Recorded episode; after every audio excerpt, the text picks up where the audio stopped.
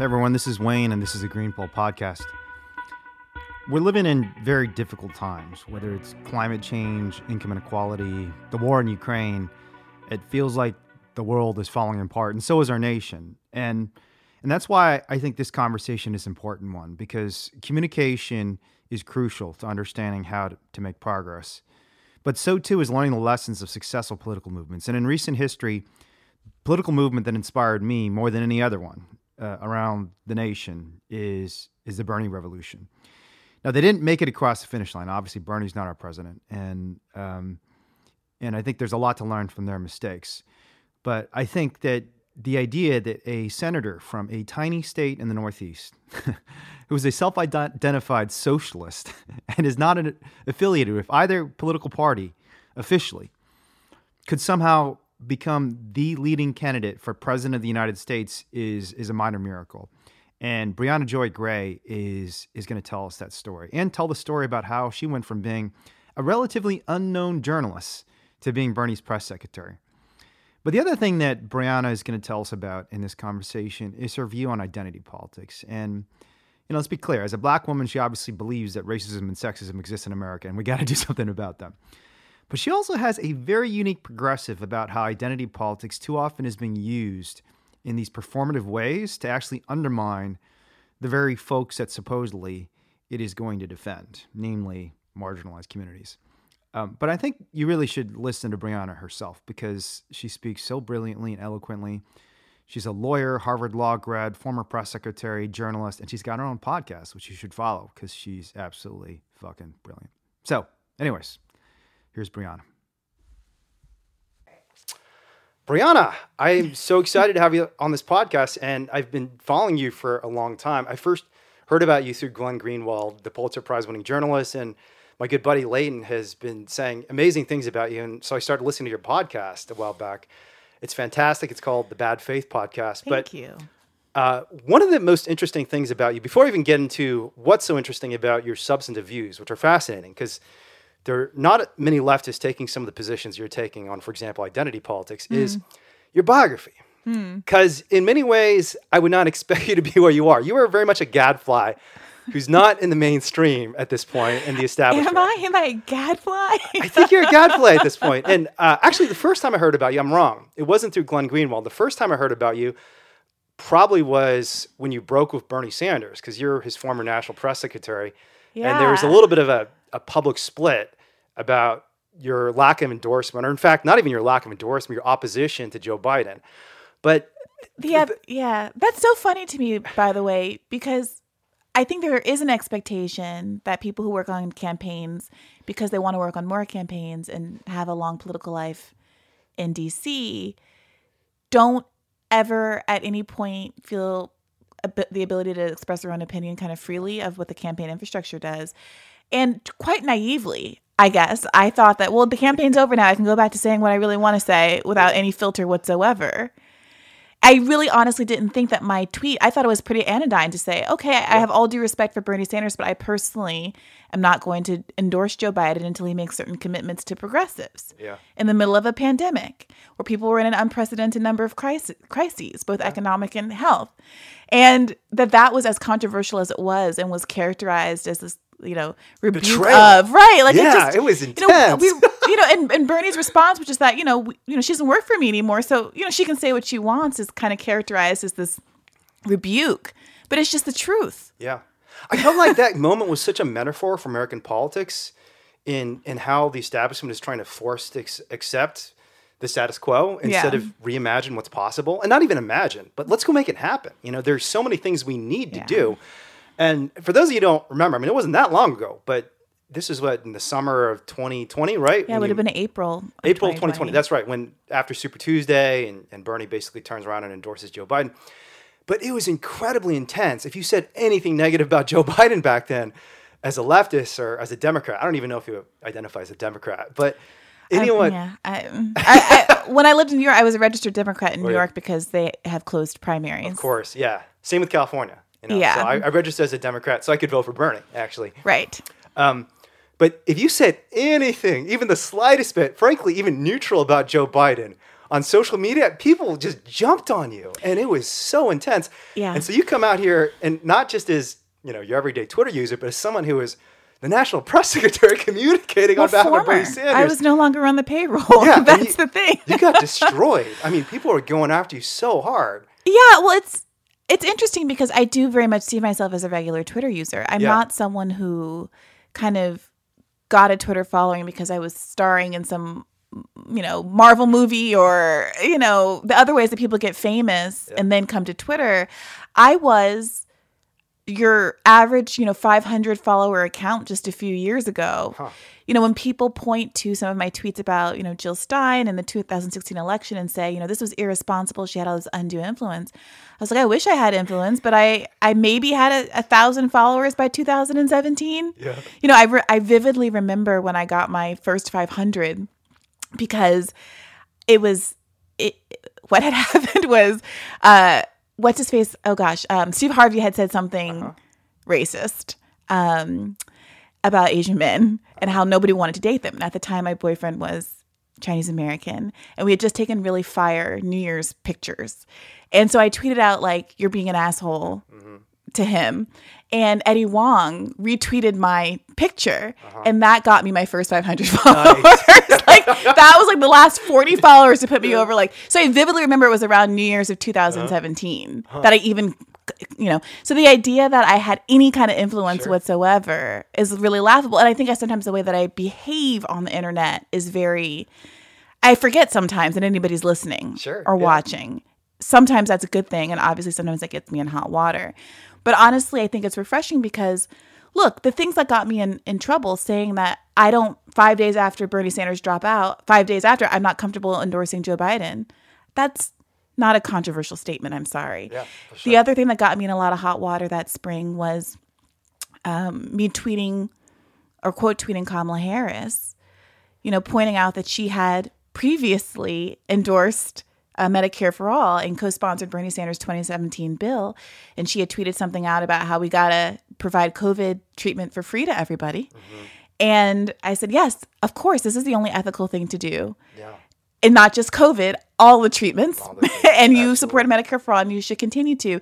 And that got me. That had Tiffany Cross and Bakari Sellers and all of these kind of mainstream media and political folks saying explicitly, you will never work in this town again which you know is fine because unlike a lot of people i i i had a career that was you know lucrative and successful that i left to do this work because it was what i care about.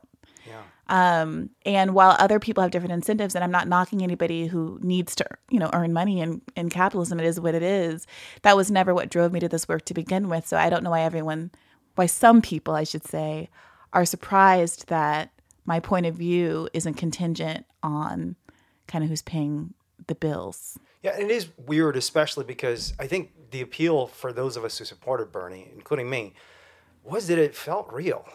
Like it felt like people were Yeah. saying what they thought instead of just spouting whatever talking points are politically convenient. And you know, everyone from Joe Rogan to Glenn Greenwald to you know far leftists like yourself and myself, we're all coming on board this this movement because it just felt real at a time where everyone is struggling with the lack of authenticity, not just in politics, but in our culture, you know? And there's something really beautiful about it. So why would you not expect the National Press Secretary of Bernie Sanders' campaign just to be real, to say what she thinks? But people got so upset.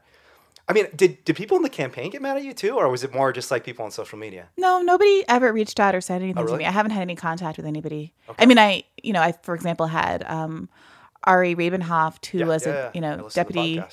Yeah. campaign manager on the podcast and i have relationships with people who i worked with closely on the campaign but it's not like anybody reached out and you know tried to get me to simmer down or have tried to influence what i've said at all at any point Have you talked to Bernie since then? And no, you haven't. I have not. Do you think you're on bad terms? Do you think he cares at all? Do you think he's just like, eh, no you know, this is kind of the campaign I built, so this is what I got to expect from yeah, our people? I, I have no idea. I at one point, you know, Jane said something sweet under a, one of my tweets, and I thought, okay, it seems like Jane's not mad at me. Yeah. but yeah, I have no idea. Yeah, I've heard a lot of really good things about Jane. I'm I'm friends with this guy, uh, Gus Newport in in the Bay Area. I don't know if you know him. He's the former mayor of Berkeley. Was like just a he's he's almost the father of radical politics in many ways in the Hmm. Bay Area because he he came out of the grassroots. There was an establishment candidate. Berkeley actually used to be pretty Republican. Surprisingly, people don't know this, but Hmm. I back didn't know that. in like the 60s and 70s. I mean, it's a town of incredible wealth. There's the University of California, so it's it's full of all these elites, and they didn't like all this radicalism, the Vietnam War stuff. It was after kind of the, the Vietnam War protests that really transformed the entire culture of Berkeley. I think because a lot of the conservatives just moved out. They moved out in the suburbs. Like, I'm done with this shit. You know, too many protests, too many young people running around blocking streets, and uh, and Gus was one of the people who really kind of built that up and, and said we can do something different. We as people, not as politicians, not as the elites, but we as people. And he was a community organizer. And, um, and he and Bernie met a long time ago before Bernie was a senator because they're both mayors of cities who are these radicals, you know, these socialist radicals. And, and Gus has said that the Jane is like the heart of that campaign. And I, I don't know what the truth is. Maybe you have a better sense, but he said Jane, Jane is in many ways like the conscience and the soul of this campaign, and is, is obviously, I mean, as you might expect, if someone's partner, incredibly influential, and she doesn't get enough credit. You know, she doesn't get enough credit for. Yeah, I, I'm. You know, I. It's funny how much happens that's not in campaign headquarters, right? I Uh-huh. think in a lot of ways the action is really on the road, Hmm. um, and that's why I think there was some actual internal jockeying among folks to kind of get themselves in a position to be on the road with Bernie because that's, you know, that's where all the possibility was in terms of getting whatever your ideas were mm-hmm. enacted. And I was mostly in campaign headquarters and, you know, didn't have, I think, as much access to real decision making as many people would like to pretend. Hmm. You know, if you go on the internet, I'm, you know, personally responsible for Bernie's loss, which again, I would love it if I had had enough influence, influence, yeah. for that to be true. I would own it Yeah. if I had enough influence for that to be true. Um, but really, I, I think, you know, Bernie Bernie is is independent a fellow in real life as he appears to be Sure. and independent in his decision making and you don't get to be where he is and have kind of stuck to your messaging over a 40 year career where you're an iconoclast in many ways and absolutely nobody agrees with you and there's very little in the way of validation of your political beliefs you don't get you don't get to ha- have hung on to your ideals in that way without being pretty hard-headed Yeah. and so if you wanted to have any influence, I think you had to kind of be there with him and like really work on it. And any kind of idea that you had that was a departure from his own, you know, was hard won and hard fought for. So uh, I think it's safe to say most of what happened on the Bernie campaign, you know, was because it's what Bernie wanted. And I think Jane also was influential in that. But Sure. Yeah. it really did come from the from the head and I, I don't think that anyone who's accused of x y or z on the campaign can really be accurately accused of that Interesting. Yeah. Where was the national headquarters? Was it was In it in Vermont? It was in DC. Mm-hmm. Okay. Yeah, that makes more sense. I mean, he's a senator. How'd you how'd you get involved in the campaign? And how did I mean? Did you did you work? He didn't work in his 2016 campaign because no you i was voted for Jill anonymous Stein, i was a yeah. completely anonymous human being Yeah. I mean, because you're, I mean, you're pretty young, right? You're probably 30. Uh, I'm old are you? 36. 36. Okay. Not that young, but, no um, but, but you're, you were a novice in 2016. You vote for Jill Stein. So how did you get involved in that campaign? And how did you, I mean, I actually want to step back in a moment and ask how you even got to the point in 2016 you're voting for Jill Stein because you went to Harvard Law School, you went to these corporate law firms, and in many ways you had this career ahead of you that is a very traditional, you know, establishment career. And I, I want to understand how that changed and what led you to become. I described you as a gadfly. Maybe that's not the right term, but whatever you want to describe yourself, you're definitely not a typical mainstream Democratic Harvard Law School graduate. There's something about you Sure. that changed. But how did Although- even from 2016 to 2020? I mean, how did you change from being someone who's on the outside, just voting for Jill Stein and with 500 Twitter followers? i mean jill stein did to- go to harvard medical school and didn't ralph nader also go to harvard That's law true. i would just like to yeah, point there, that there are out some people from Harvard who've taken, t- taken a turn for the better. I, I've got my cousins went to Harvard, and she's pretty cool too. So not everyone from Harvard is established. not all job. harvard No, graduates kidding. yeah um so i in 2016 like i said was anonymous i got kind of put on to bernie uh, by my mom who has always been an independent uh, voter voted for nader i think she says obama was the first democrat she ever voted for um, was really disgusted with the 90s and the clinton era uh, said it felt very similar to how it feels right now with Joe Biden representing a kind of hard pivot back to the center and a kind of regressive conservative politics where the political imagination is being shrunk at quite a clip. Um, you know, and, and there's a kind of a gaslighting that goes along with that too, right? Because she was coming out of the Reagan years, which was explicitly bad for liberals, you know, capital L liberals in the way that it was taken back then. But then Bill Clinton came along and the kind of performativity of pretending like it was so much better than it really was and not a continuation of a lot of the status quo and neoliberalism and uh, Bill Clinton having the effect of doing so much more to roll back uh, various rights and protections than Reagan could ever have imagined doing because he did so under the cover of being a Democrat. It made my mother so frustrated that that's in part, in part, what drove us as a family to move overseas in in in 92, 93. Um, you know, there So were other. So we moved to Saudi Arabia first for two Wow. years, and then we were in Kenya for six years, and we Wow. came back in 2001. Uh, you know, so I missed the entirety of the Clinton years. They didn't miss much. It, was as bad as your mom thought. But There's some good TV. I had to like binge that's watch true. The Real World when I got back to the States so I could be Real World, culturally I competent. Forgot about that show. That was a really good show. I mean, it's just the start of a love affair with reality TV that may or may not persist. It's a terrifying show about the future of television and media, but it was a good show too. In many ways. it was, Anyways, it was, it's, it's culturally important. Someone should do culturally one of these cultural podcasts Yeah. should do a review of the real world, what it means about us today. Uh-huh. Um, but so it was like I remember vividly. It was probably the fall of 2015, and I was working on a weekend one day, and I got a FaceTime call from my mom, and she was down in the middle of a protest downtown Manhattan somewhere with my brother, who she had, you know, begrudgingly dragged down there with her, looking very disinterested. And she had her arm flung around my brother and an arm flung around some random stranger lady. And there were like signs all behind her, and they were doing the chants together, united, we won't be defeated, or whatever. And I'm like, Mom, what are you doing? She's like, It's a Bernie Sanders rally. I'm like, Who, what, where, what are you like? yeah. What is this? Come on down, come on down. I said, No, I have to work at this corporate law firm, but I'll like check in with you later. and so when the debates rolled around, I'm like, all right, let's watch this. And immediately it became clear that Bernie Sanders was one of the first politicians I'd ever seen speak where I wasn't having to hold my nose, where they were genuinely articulating not just a political policy set, but a value set that resonated with me unlike anything I'd ever known. And, you know, I was raised in a house where there was, I think, a, a radical thread, even though it wasn't like a s- explicitly political kind of red diaper baby household. But my mother's father, you know, her parents were very young, uh, 16 and 17 when they had uh, her and my aunt. And they were, you know, young radicals in the 60s. Mm. My grandfather was kind of a Nation of Islam, you know, radical who was playing, you know, Gil Scott Heron records. You know, the white man's got a God complex to my mom, and she was like seven years old, and they had memorized all the the records. And when she went to Howard for college, where she met my dad, she was like, I've, I've read all this already. Like all of my freshman year coursework, I that was part of my political education in my household. Mm.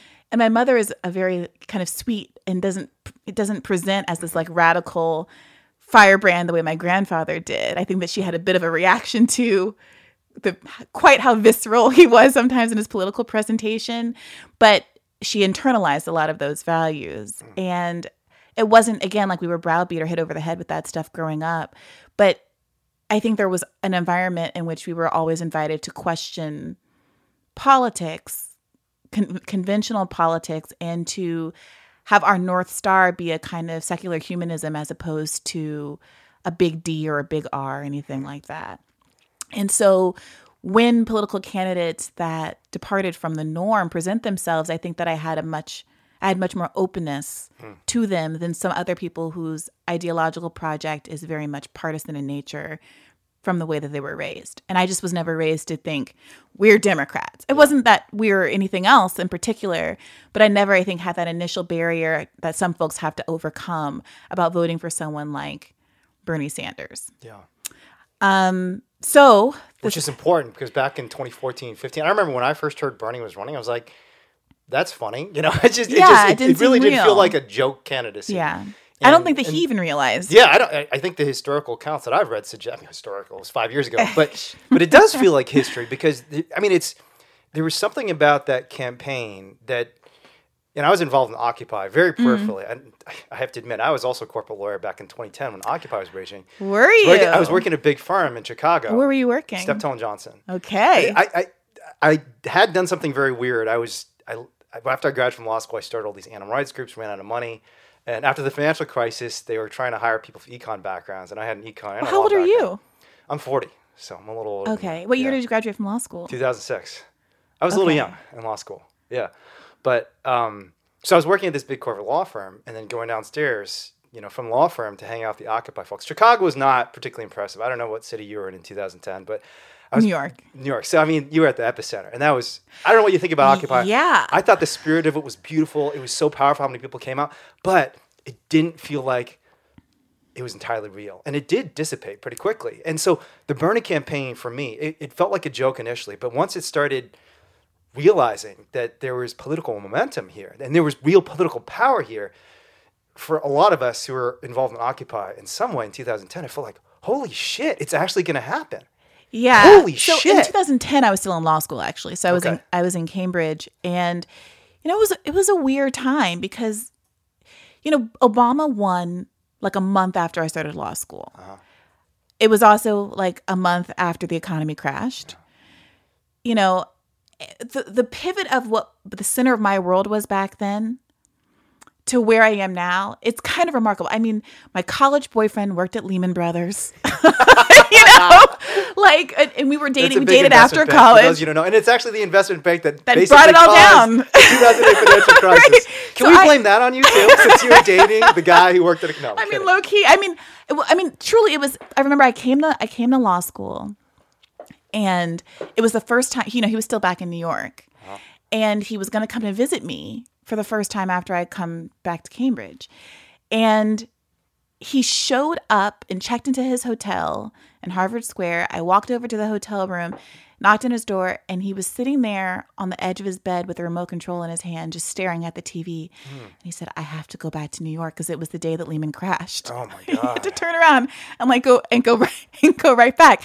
And being at Harvard Law Harvard Law when Obama won, it felt like you know, this is so corny. I know this is so cringe. I'm sorry. I cringe at myself as well. But we were like, we won. No, I, I, I and we're at the center of Yeah. things, and he's going to be on campus, and Yeah. this guy is so exciting, and he's the one that's going to bring the He was revolution. the progressive in 2008 against Clinton, right? Yes, and Yeah, she had run absolutely such a was. Mm-hmm. dirty campaign that any Yeah, she hesitation that you were going to have about who he was and what he really represented kind of went out the window so quickly. Yeah. Because it was all about Muslim garb and, Mm-hmm. you know, I don't know if he's a Muslim. You should ask him. All do you remember how like gross she was through was, all of that?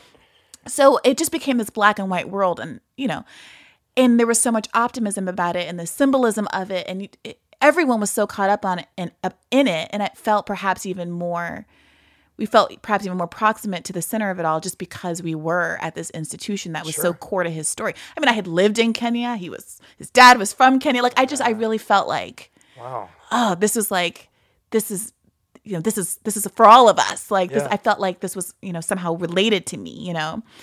And then by 2011 12 let's say 2012 i'm clerking in the eastern district. Mm-hmm. And you know And commuting that's working for a judge. For those you don't. know. sorry Yeah, yeah, I, okay. i'm going to go into i'm Although- talking to a lawyer mode now um Yeah, it's, it's basically it's a very prestigious position. All the law school graduates are trying to get these clerkships with federal judges because it basically sets you on a career path where you get to know all the important people in law when you go clerk for a judge. Sure. I mean, I kind of fell into mine because, again, I graduated in the financial crisis. Our class was deferred. There Mm-hmm. happened to be a judge that formerly was a partner at my law firm. And so I wasn't exactly, I wasn't the greatest Yeah, student in the world, but I ended up kind of lucking into this clerkship um, in downtown Brooklyn. My judge was actually the judge that did the, um, the Chapo case. Oh, interesting. Yeah, uh, Brian Cogan. Uh, so, I mean, that was obviously like 10 years after I Okay. clerked there. But uh, so I'm like, I'm commuting back and forth to downtown Brooklyn. I'm like uh, working for a Bush appointee conservative judge. The, the politics are happening. Uh, Obama is running for his second term. There's more skepticism about him now. But again, I'm in an environment where I'm in a defensive posture because the judge is like saying X, Y, and Z and has his own political agenda. And I'm also watching Occupy Uh-huh.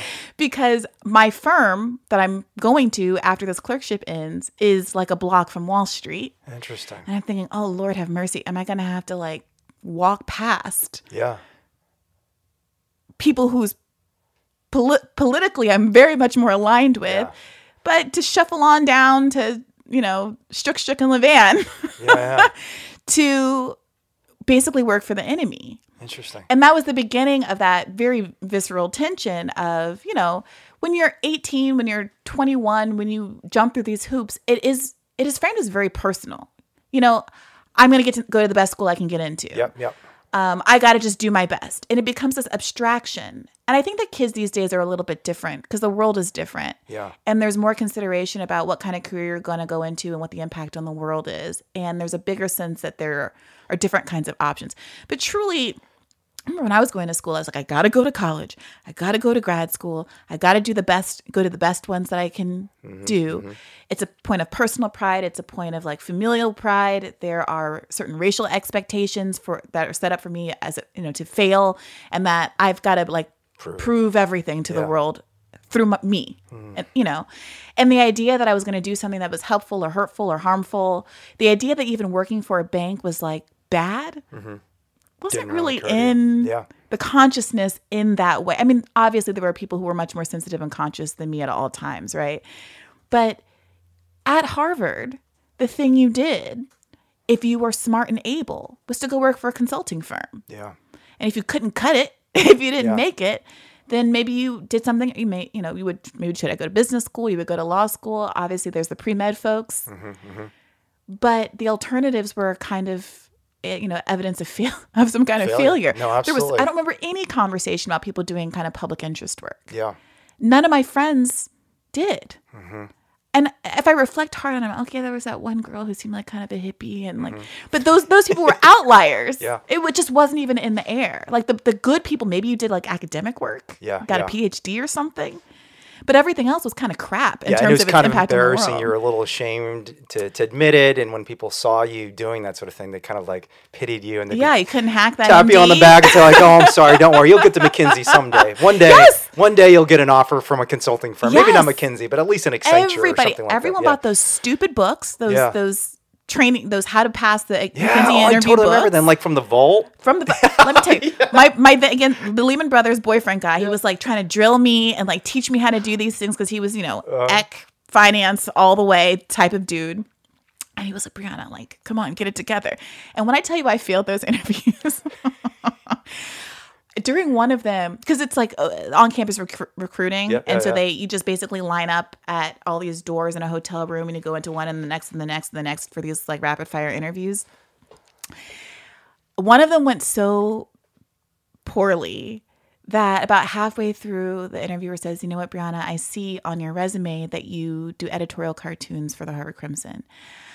How about you just draw something for me spent the last 10 minutes like legit just like doodling I mean, that's kind of insulting, frankly. Yes! It's like humiliating for someone in a consulting firm to say that because it's basically like, nah, you don't cut this. Just draw me something. it wasn't meant to be. bullshit, You know, it's yeah. it's fate looking down. I mean, helping me not to get segue sidelined into one of those horrible careers. yeah. Um, but I do think it's part of why, because I had so many close calls that way. I think it's why I do have a little bit more, for better or for worse, and it could be for worse. I'm open to the idea that this is not a good thing about me. Uh-huh. A little bit more patience for neoliberals Sure. as we're doing this project on the left of trying to convert people. Yeah. Because you were once a neoliberal, or almost one. I- They, they know, tried to turn you into one. Look, in Quite 2007, we were all neoliberals. Let's just be honest. But we, we, and I think, I mean, especially after the Clinton eras, I mean, Yeah. y- what you were saying, you described as gaslighting. I think it, it did put this progressive gloss on neoliberalism. We thought ending welfare as we know it, you know, um, deregulating everything because the market's going to do so much better. And you see an echo of a lot of that in, in all these issues today. And, Yeah. I mean, you just had a if it was that podcast on housing. Like I see these arguments on housing all the time. Yeah. So, but it, it was hard not to be. And, and frankly, I think especially these elite institutions, well, there's a lot of incredibly accomplished people at them. uh, There is also this tunnel vision that's created Yes, where tunnel vision is a good way to put it. because you've been so successful in your entire life and you're connected to all these successful people, the expectation that you can continue along that path of traditional success is so strong that it means Right. like some of the smartest and most accomplished people in the world become gears in a machine instead of genuine Yeah. innovators, disruptors, revolutionaries, And it's agents of to, change. It's hard to say no. I mean, I think that people really, some people are like, well, I would never do X, Y, and Z. This is going to sound a little bit obnoxious, and I'm sorry.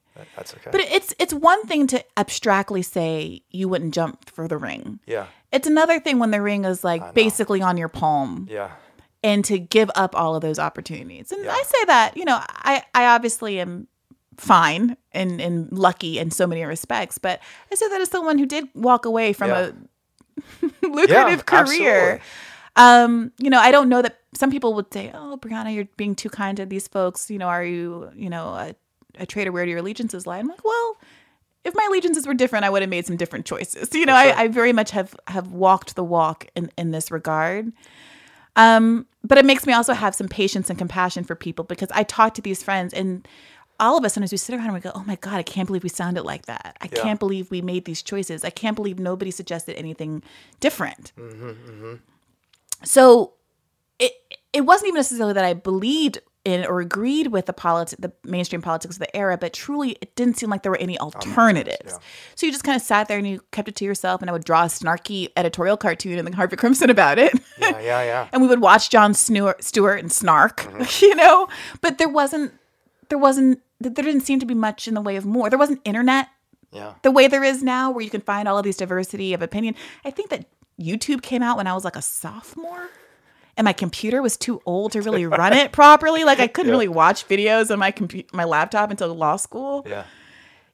there was no Twitter. Facebook came out when I was a freshman. I mean, this was a different world, Yeah, and you yeah. just didn't have, you know, you couldn't just log into Kyle Kulinski or whatever and get a different perspective. Mm-hmm. Um, so in twenty in twenty sixteen, I was working at this law firm. I'd moved to a smaller, um, like ten attorney firm at this time, and I was having conversations about the election with my coworkers. I was the only black attorney at this firm. I was the only non-white attorney at this firm.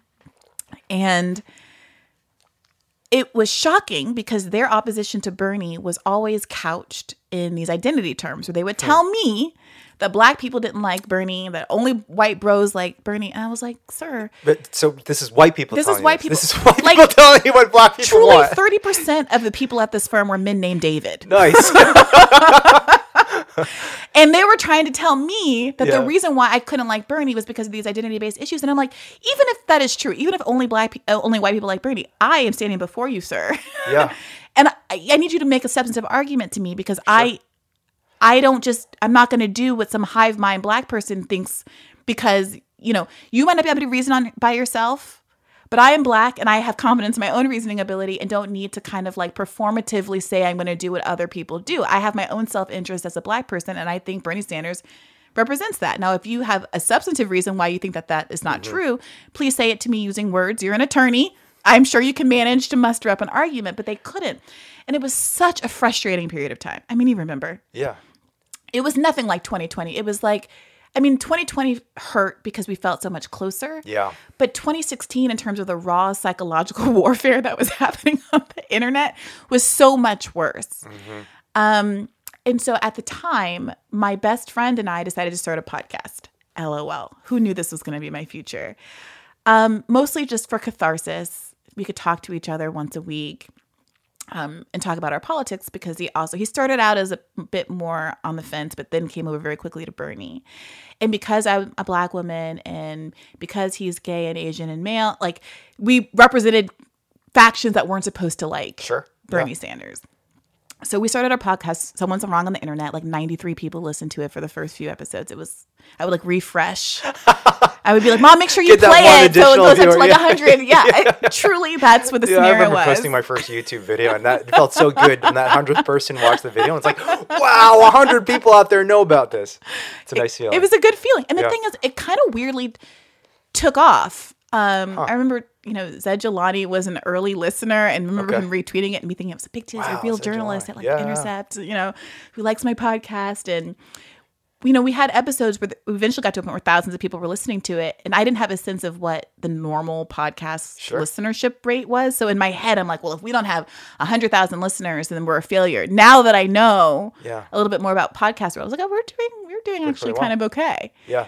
Um, and we put out like our first YouTube video got like 75,000 hits. And I was like, wow, we could really be doing a thing. Yeah. So wait, wait. Can you just explain? You're at a law firm at this. I was at a law firm. So how does that work? It's I mean, what- completely anonymously. It's t- non anonymous. My Twitter Wow. handle is Bree Bree Joy because I, my whole life is supposed to be anonymous, not because I wanted every stranger in the world to call me Bree, which is now what happens. Yeah. It's fine. But, Okay. you know, I only refer to myself as Bree on the show. Okay. My co host's name is generic, you know, so no one was like IDing Joe out of the ether. Um, and it was it was a completely private private project. My my um even my picture on Twitter until recently, probably like a year or so ago, was a kind of a pro, blurry profile picture that was taken on some like 2006 era camera phone, you know, that I think was intentionally kind of vague. Yeah. And I ran, I was under the radar for a long time. Now in 2017 was my 10 year reunion, and I was feeling all these feelings about where I was in life. And I hated being a lawyer. I never wanted to be a lawyer. I always wanted to escape, but the student loans were there, and I I didn't see a way out of it. Um, at one point, I thought it's okay. I'll just do this for the rest of my life and be miserable. But I'll have a family life, and I'll get validation in other parts of my life. And then, you know, mm, I became unengaged, and like things happened. I was like, well, this I'm not going to put all my hope for happiness in these men. Let me figure out what I want to do with myself. So. I said, I'm going to start. Definitely don't to put your hope for happiness in men. I know a lot of men. I'm a man, and I will tell you that is a recipe for failure. Um, 10 out of 10. 10 out of 10. Good. Advice, We're in agreement advice learned, Yeah. internalized. Um, so I, I started writing. I decided to write articles to draw attention to my podcast. Wait, can I just ask you a question? I mean, I'm, st- I'm still not quite understanding because at these law firms, Mm-hmm. you know, in fact, lawyers in general are just conservative. Even liberal lawyers are Correct. very, very conservative in the sense. That, I mean, you're always representing your clients and trying to keep them safe and telling them don't take any risks and you know don't talk to the media. Correct. Like that's something I, as a lawyer, have said so many times to so many clients, and every lawyer I've ever had, the first thing they say is don't talk to the media. Don't get you know don't bring too much attention to yourself. And so you're in many ways contradicting the basic culture of the profession and just going out there and not just talking to everyone, but endorsing this radical approach to politics. So I, I understand a lot more who you are now because the fact that your mom is who she is and your grandfather and your dad who are who they are makes a lot more sense. Because I was trying to figure out how did this person go to Harvard Law School and go to work at Stroock and then become this Bernie radical? And it sounds like actually Harvard and the corporate law stuff was in many ways the departure. That was the departure. But what what made you depart back to kind of who you were and your I mean, I really wanted to go to Brown. they waitlisted me. So basically, you're just trying to get to Brown again, you know. No, but there, there, I mean, was there a thought process? I mean, it, it must have felt like a risk to say, let me just kind of abandon this path that I'm on. This because we talked about the tunnel vision, and Well, I didn't tunnel- abandon it. And in some ways, I was playing it very safe, right? Safe, I, I because was, you did it I was anonymous. Okay. I, I. Look, did you really believe that would hold up? I mean, nothing's really well, it anonymous did anymore. for like a year and a half until it. I guess maybe back in 2016 we did believe in anonymity, but nowadays it feels like I there's mean, no hope for that. I thought the thing that was going to get me in trouble was that I was spending so much time arguing on the internet instead Uh, yeah. of like billing your hours. You know, that's the thing. And I did get think you were some get out of it. warnings, like Okay. Briahna, you need to, you know, get your hours up, and I know that I would reform, and then I would go back to it, and I would get another Yeah. warning, you know, in like eighteen months. But you know, I I I I, I hated being a lawyer. I saw a therapist about like she was like a, a recommended as someone who talks to people with kind of high high I don't know what you call it like prestigious careers or whatever, like high pressure careers who don't like it. Um, and like everything that we did in session, probably to the detriment of my more substantive development, was about my professional life and how to escape and feeling genuinely trapped by these like twenty three hundred dollars a month student mm-hmm. loan payments. yeah. And people would say, well, be a public interest attorney. And I was like, well, you know, at a certain point, I was like dating a public interest attorney. I was like, mm-hmm. he works so hard. Yeah. You know, he works so hard. And there's this additional psychological burden of everything he does feels like a drop in the bucket. Yeah. And he's like commuting for hours to get to Rikers to drop off like sweatpants for these clients. And like he gets paid not any money. you know, his loans aren't canceled outright. They have you in that limbo where they reimburse you, but the, mm-hmm. and it just felt like this was also not sustainable. Yeah. In part, not just because the work was hard, but because it felt like I always had more of a desire to address more systemic issues than do direct services work. Mm-hmm. And my mom, who's a psychologist by trade, had a, always a similar mindset where she, you know, at a certain point you get really overwhelmed by person after person after person and all of that psychological weight of these interpersonal experiences mm-hmm. that I and she's really good at it. You know, she's just like so good at it. I I didn't necessarily want to take that approach. Mm-hmm. So what are the other other exit avenues? There's no there's no loan forgiveness for being like a journalist. Yeah. I checked. I was like, well, what if I talk? Uh, I'm a legal journalist. No, they weren't having it. Yeah. So I just I truly felt stuck. Yeah. And so I started writing. Can I just say something about mm-hmm. that too? Because it's funny if you actually wanted to create change, if if these loan forgiveness programs are really about how do you make a positive impact on the world, being a journalist is actually one of the best ways to do that, right? To, Right. to expose corruption. They would've said, to "Why'd you tell the to narratives. But school?" yeah, but so and too often the things they do allow you to do when you go to one of these law schools and rack up I don't know how many hundreds of thousands of dollars in debt, or I'm sure it was obscene. 180. Yikes. Yeah, but they allow you to do these things that are like symptomatic alleviation. You can go out there and, and volunteer and be a public interest lawyer, but you go out there and try and challenge power in a more direct way, and and you're just screwed. I mean, look, there's my- no support for my it. most And recent there's part- this- yeah, I mean, it's terrible. I don't mean to make this like a referendum on every boyfriend I've ever had, but my most recent partner was a housing attorney in New York, and it was during COVID. And there were this terrible dynamic that emerged where you know the people who fund these institutions mm-hmm. are not our class allies, Yeah. right? They're like funded charitably, and there was this tension between the courthouses being closed, which is good if you're a housing attorney, right? Like if you're a public defender, like the boyfriend before that, it's a different dynamic, right? Because Sure. you need you want your clients Out to get out of jail. jail. Absolutely. If you're a housing attorney and the the end result of the litigation is likely going to be eviction, as long as nothing happens, your client is still in their house, right? So there was this tension between, you know, with the COVID regulations and what's safe and what isn't.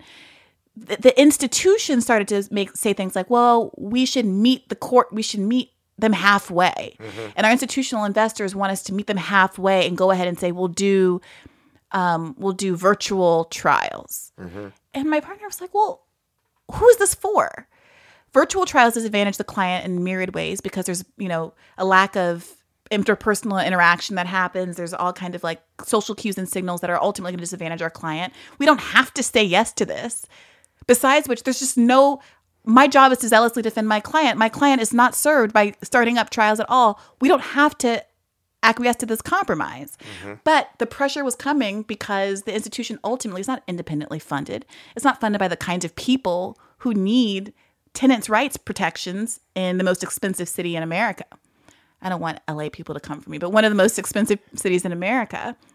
You know, so these conflicts of interest exist for people who work in these spaces, and they know it's not, you know, the revolution is not coming as important as it is, as important as tenant advocacy work is. It's not coming through public interest attorneys. It's just not. Yeah. And and I don't know it's also not coming through podcasts. I'm not trying to sit on some yeah. some high horse. It's going to come through some combination of all of those skills, you know, mm-hmm. Captain Planet style powers combined. But I, you know, I, f- I felt driven to use what I always felt like were my talents, which were speaking and writing and the kind of rhetorical work that you are told you're going to do as a lawyer, but never actually actually manifest as I'm sitting there writing my 12,000th interrogatory um, in some bigger way. Yeah. And so I started writing to draw attention to the podcast, ironically. And I pitched, pitched, pitched, and nobody was taking my articles. And then eventually I realized that a woman I went to law school with, who I didn't know in law school, but we had become friends on Facebook because we were the two black women fighting with all of our classmates about Bernie Sanders. Vanessa A. Bee Uh, she wrote for Current Affairs. I asked her if she thought Current Affairs would publish something from me. And they did. Awesome. And those first two articles went viral. And then suddenly I had a writing career. Awesome. What were the articles about? The first one was about identity politics. Interesting. Okay. And the second one was And I'm about guessing it was a critique because It was a that's what you're known for. Okay, great. Yeah. how the weaponization of identity is how identity is weaponized against the left or something like that. Okay. I think I might have read this article actually. It it put me on the map. Yeah. And then the other one was about um, cultural appropriation, which seems like such a cute thing to care about at this point. Yeah. Uh, but it was also a critique Okay. uh, and had its own kind of longer tail on it. Yeah. And then it was off to the races. and these things were obviously published in your own name because I don't think Current Affairs Correct. but- takes pieces in with a pen name or a- anonymously, from what I understand. Okay. So how did that feel? I mean, that must have felt.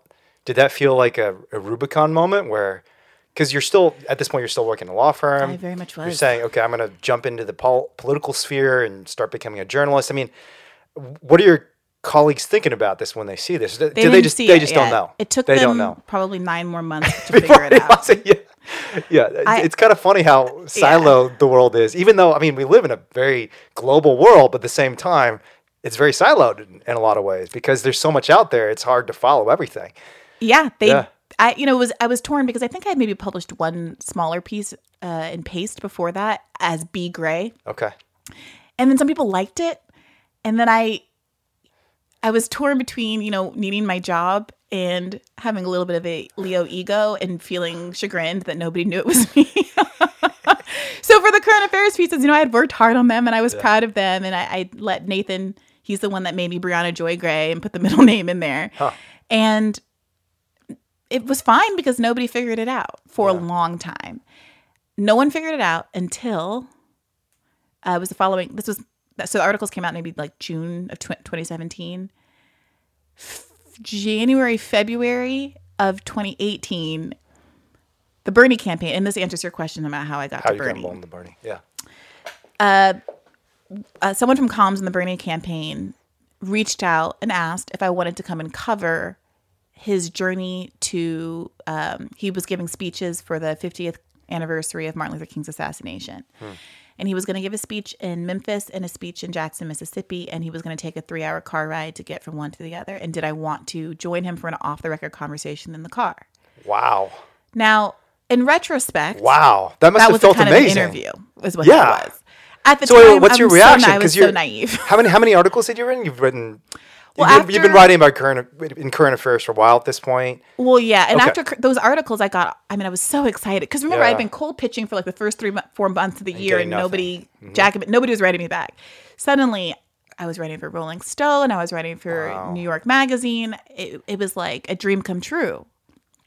Um, so I was like, okay, I would love to come. I can't say no to this, right? But I had just gone back from vacation. Just taken like a week off. Um, I didn't really, I couldn't really ask for more time off Sure. without an excuse. And I also didn't want to pay for it myself. Sure. Like they were like, this is happening in two days. Can you fly down on a Tuesday to Memphis, Tennessee? So I got New York Magazine to cover it. Wow. To, you know, pay for the trip and I would write an article for them. And I just took sick days. I was like, I'm gonna be sick Tuesday, Wednesday. This is happening. You know. Uh and when I came back from that trip, I was delayed. So it was I got back like late on a Friday. I like missed a flight or I don't remember what happened exactly. And my my friend, my like my girlfriend in the office, um, who was the office manager, I was like, Madeline, did anybody notice? Like, has anybody said anything about me being gone? It's a very small office, remember? And Madeline was like, no, so far so good. Like nobody's asked. It was a Thursday evening I got back. And then Friday morning she comes into my office and closes the door and says, Something's gonna happen today. Like they were asking about you. Oh, if I knew anything about you or where you were. Da, da, da. And Madeline knew everything. I had told Madeline everything every step of the way. She uh-huh. knew everything about what I'd been writing and everything. Uh, how did you think you were going to get away with this? Because you were publishing a story about what you just But I've been publishing stories all year. That's true. Okay, so you, you What think they're just going to off was continue that I was just an absentee I, employee. you know, I can kind of understand that when it's current affairs, because current affairs, it's it's a very important publication, but it's a leftist publication. Activist types read it, but New York Magazine's a little different. well, it's I mean, that's that's a very important publication, especially in New York City. So But it wasn't like they saw my byline in New York Okay. Mag and found me out. It was that I was acting Okay. suspiciously, so they Googled, Googled me, and, and they then they out. found everything. everything you're doing. And think, okay, there's something else going on here. This is not just a normal sick day. Right. Yeah. And but luckily for me, at that time, I had a pending. I had interviewed for the Intercept already. Ryan Grim had uh-huh. reached out and asked me if I wanted to come on board, and I was like, "Yes, sir, please." Okay. And so. I was I was pending hearing the result of that interview. Okay. And so when I and was as a full time employee. As a full-time- Okay, as so you would be leaving your editor. firm at this point if you were to. Okay, so you had something.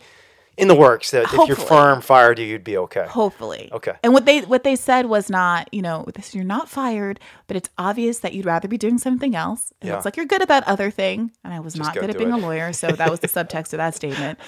And, you know, we just encourage you to, you know, make haste. And I was like, what does that mean? Do I have like two weeks? Do I have like six months? And they were like, you know, you have months. It's Yeah, fine. yeah. And I like a week later, I found out that I got the Intercept gig, and Nice. So tell me about this this reach out because Bernie Sanders in 2018, in 2015, it would have been whatever. He's crazy, and he's just. I mean, he's a senator from Vermont. How many people are there in Vermont? Like 20. I mean, who cares? and he's a socialist. I mean, eh, literally everybody I know who knows politics when he first decided to run, I think it was in 2015. It was a joke. It was a complete joke. But by 2018, Bernie Sanders is a big deal. I mean, most people are seeing him as a front runner in 2020, I think, or at least a lot of people are. So you get you get this reach out. I mean, had you talked to someone in that stratosphere before? I mean, what is your reaction to like getting this reach out? You must have been just giddy. I mean, No, I think I'm just a I can and I continue to be a deeply naive human being.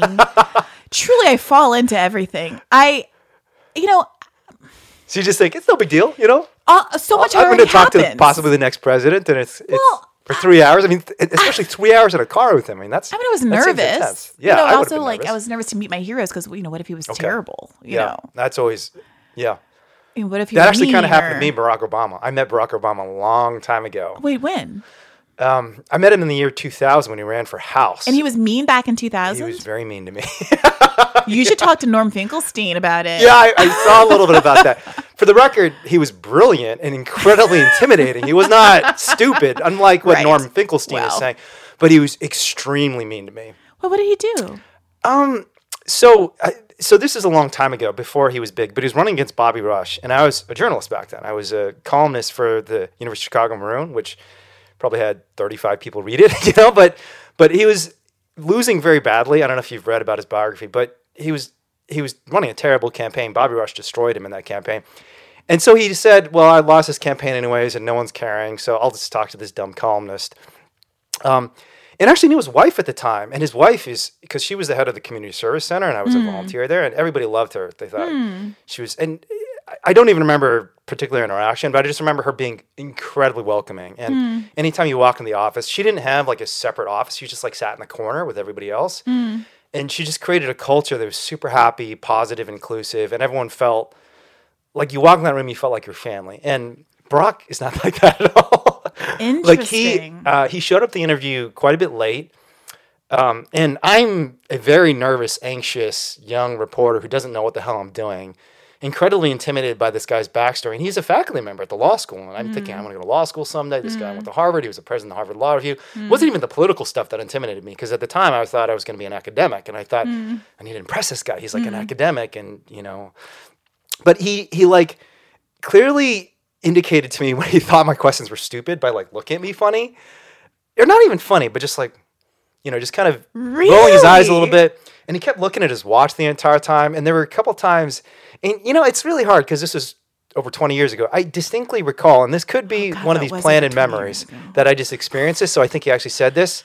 But I, I distinctly remember him saying to me a number of times, keep it going, keep it going, and kind of moving his hands just when I was stalled. Because Oh when you're a young reporter and you're doing an intimidating interview, like you've got all these questions, and this is back when you don't have laptops Yeah. and smartphones, so all your questions are on a notepad. Yeah. And I'm like trying to find my questions. And so he arrived late, but he kept going, come on, let's move it along, let's move it along.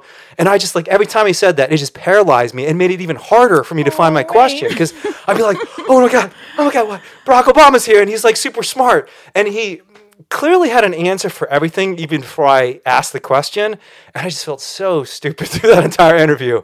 But it was still a really good experience. And I wrote a glowing piece about him. And um, but yeah, it was it was very difficult. And so I still it's is. funny because I still did think of him as a brilliant guy, and he is brilliant. I mean, anyone who I, Norm Finkelstein is totally talking out of his ass. Eh, yeah. There's nobody I know. You know, Cass Sunstein was my mentor when I was in law school. One of the, I Mm-hmm. mean, he was at Harvard probably when you were in law school. He's like the smartest, one of the smartest law professors in history. Brilliant guy, and every time I talked to Cass about Obama, he was just like, "This guy is is is a legend." Not just in terms of Mm. politics, but just you know, because at the time, a lot of those USC, Barack went to the University of Chicago Law School because all of them wanted him to become a law professor. Hmm. They didn't think he was necessarily a politician. They just thought this guy is going to become the next Cass Sunstein. We Hmm. really want him there. And the University of Chicago was a place where they really developed that sort of person. They don't care Yeah. about you know, going into the corporate law. They don't care about going into industry. They care about developing academics. That's what they're known for. And to a person, even even the conservatives like Richard Epstein or Dick Posner, they all just thought he was brilliant. And Interesting. he was. So he- there's no one who's interacted with him who I have ever heard of who said that this guy is not a world class analyst because he is. I'm open to what Norm was saying about the fact that I do think that there are there is a way that liberals will exaggerate the you know intelligence or other accolades about a black person and I was going to say person of color but I really just mean a black person yeah, yeah. um, because it burnishes their own racial bona fides. I think that is a th- true thing. But that what that can mean is that if I see a black person who I who is smart, I'm just Yeah. going to talk about it 10% more, 50% more than I would ordinarily because Yep, I really yep. want to take this opportunity to show everybody that I'm capable Yeah, of I'm saying down. good things about a black Absolutely. Person. yeah, yeah. That doesn't mean that that person isn't actually intelligent or worthy of much of that praise. And I do think that, that Norm did a good job pointing out some examples that I think are obviously ridiculous. Like, you know, Larry Tribe claiming that he's like a physics expert and understands like theory of relativity when he's never taken a physics class seems to be an obvious overstatement of his ability. Larry Tribe said this about Obama. Apparently, this is this is one of the things in Norm Norm Finkelstein's chapter. So I was like, I'm not I'm not trying to disagree with everything, Norm, but like you are now undermining that solid piece of evidence with all of this malarkey about how he's not actually smart and he affirmative actioned his way to the Yeah. heart law review. Like this is insane. But You we were very patient get- with Norm, by the way. I watched a lot of those interviews. I thought you were you, you demonstrated that patience you were talking about earlier, and and I think did a wonderful job of listening, notwithstanding the fact that this guy was talking about his ass a little bit. yeah, I mean, look, I love Norm. And there's a reason people love Norm, right? Yeah. Because he's that same cranky, crotchety perseverance is what has enabled him to speak truth to power in a lot of other contexts where Mm-hmm. other people have been sidelined and maligned and the careers have been ruined as has, has his as his career has been ruined. And that takes courage and I have the utmost respect for that.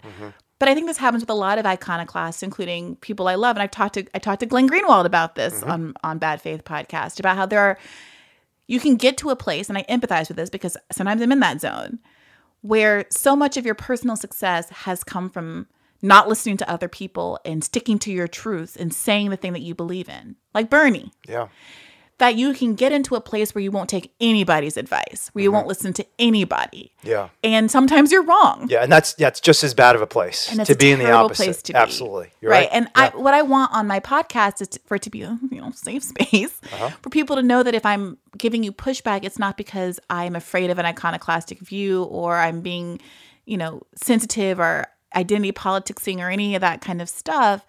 It's because you know I'm rooting for you in your project, but like maybe we can more carefully define what we're doing here and make Absolutely. make sure that we're making the best case for whatever it is you're saying because what you're saying is already pretty radical and people aren't going to be inclined to hear it. yeah. Well, I think you do a great job with it, so keep it up. Keep it up. Thank you. We didn't actually finish the story about Barney, though. Like, I, I, I'm sure everyone's curious. So, what was that first interaction with Barney like? So, you fly out. You said it was Memphis. Yes. It was a car ride from Memphis to somewhere else. To. Jackson. Three hours. Jackson, Jackson, Mississippi. Yeah. I'm, I'm showing my ignorance of the South. I was about to say Missouri, and I, I'm glad I caught myself. no, Mississippi. So, but what was that like? So you you fly out there, you you get out of your car. There's Bernie in another car. well, I attended the event. He okay, you attend the event. he So in speaking at an event. Okay. And if I recall correctly, he ended up he he spoke. I remember where the venue was, but I remember him walking down. Um, what's the famous street from the song? Put on your blue suede shoes, and I boarded the plane. Oh God, you're Dropped talking to the wrong Chinese guy. I barely even know what the hell hip hop is. Um, I'm so walking I'm- in Memphis, walking with my feet 10th Street off the Beale, Beale Street. Beale Beale Street. Street. All right, good. I've actually heard of Beale Street. I don't know why, but it does. Okay. Beale Street. Uh, He was, you know, he walked down and there were a bunch of other civil rights people around because, you know, it's Martin Luther Sure, King commemoration. And he like stops in a restaurant and there's like uh, Al Sharpton, not lies, sorry, Jesse Jackson, Jackson. And they like dap each other up and it's like very camaraderie. And it was, it was cool to see him interacting with all these people and there was so much respect. And it was such a departure from the narrative about Bernie that really persisted up into that point, right? Hmm. Black people don't like him. He's, you know, toxic to people of color. And this is a black city, you mm-hmm. know, it's, mm-hmm. you know, and he's walking down the street and all of these kids, these black people are mm-hmm. coming up to him. They want to take a picture. They're throwing their arms around him. They know who he is. Hmm. He's really a, a- an attention grabber. Mm-hmm. He, you know, he's, be, he's being swarmed walking up and down Beale Street. At one point, there was like a group of kids on some kind of like student outing maybe middle schooler or something like that. And he loves kids. So he pulls up a chair and all the kids crowd around him and he asks them questions about what they care about, what their priorities are, what their worries are. And they're like they're eating it up. And it was it was beautiful. It was lovely. Bernie loves kids. I had Bernie no idea. loves Because he seems like such a grumpy dude who wouldn't be so cuddly with like little kids and he- animals. He, but loves authenticity. he loves And- okay. And, there's so a way that's what that he likes about the kids. like a middle school kid will just say Just what they're gonna say. Yeah. You know, Yeah, there's yeah. no guile Sure, on yeah. like a middle school okay, kid. I get that. Um, So at this point, we haven't had a one-on-one. I'm just like following and like taking pictures and taking notes for the article. And again, the car ride is off the record, so whatever we talk about there, I know I can't put in the article, and we have a separate call. I think actually, I'm after I'm back in New York, where I interview him and get quotes for the piece. um, So it's off the record. It's not for for reporting purposes. So why did they want to talk to you?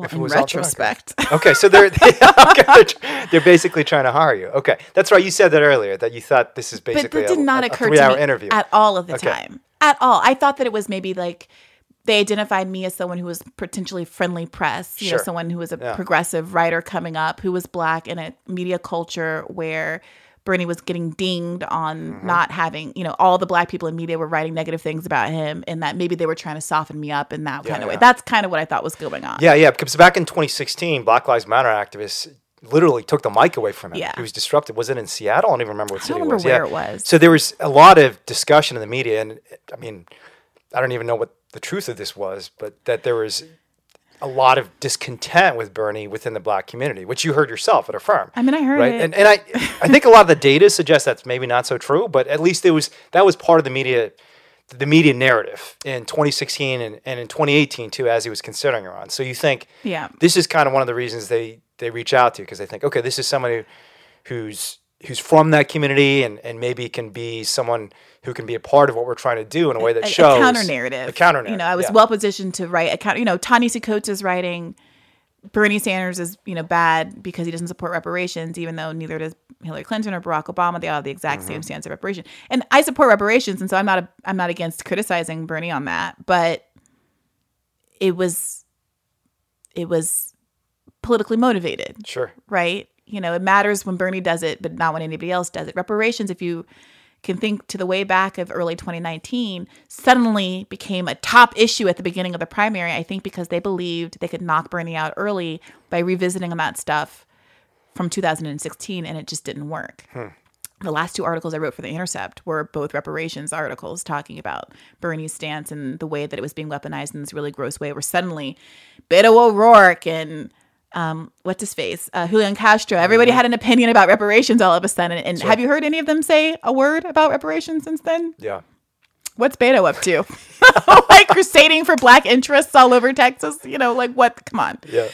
So, um, yeah, the, I don't remember even. I mean, it's I'm you know I don't even really remember the specifics what we talked about, except that we you know we had a regular conversation for two and a half hours, and then about half hour before we got to Jackson, he's like, I need to look at my remarks, my Mm-hmm. notes.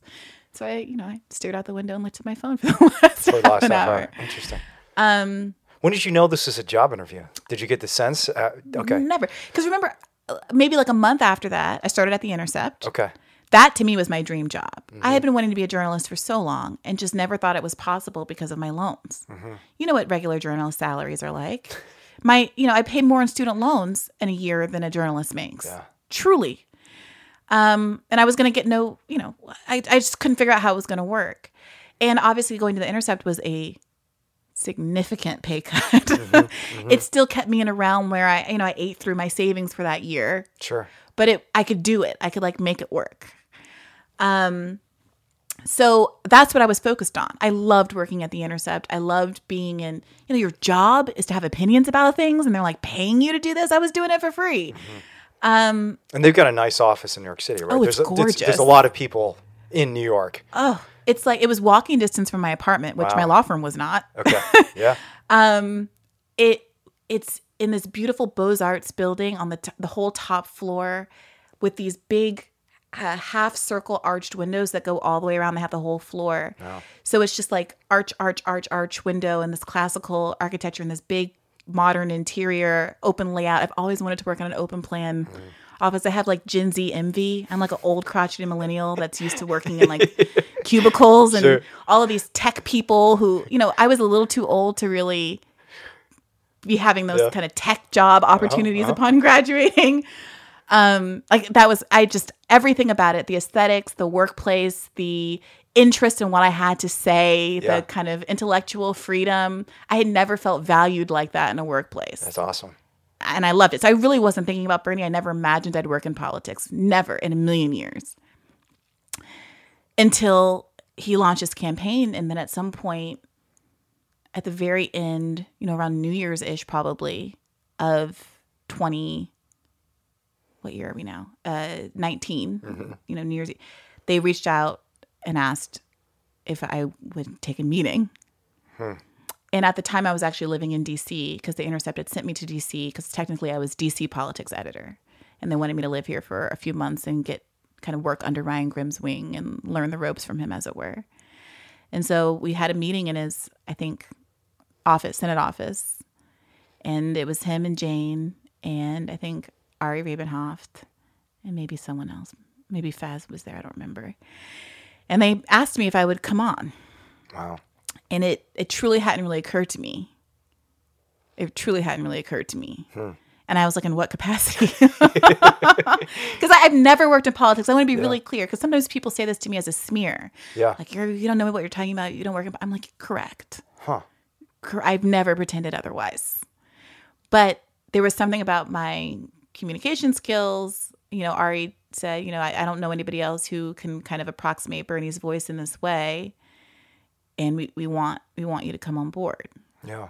And it was hard because like I said, I truly I felt like I had reached my long-term professional goal in working at the Intercept. And I knew that working in politics might preclude me from being able to hold myself out as an independent journalist going forward. And I had some long conversations with David Sirota about it. He was in a similar position, contemplating joining the campaign, obviously in a different capacity. Um, and ultimately, you know, I, I asked I asked Bernie in that meeting, "Are you sure I'm more useful to you in the campaign than outside of it?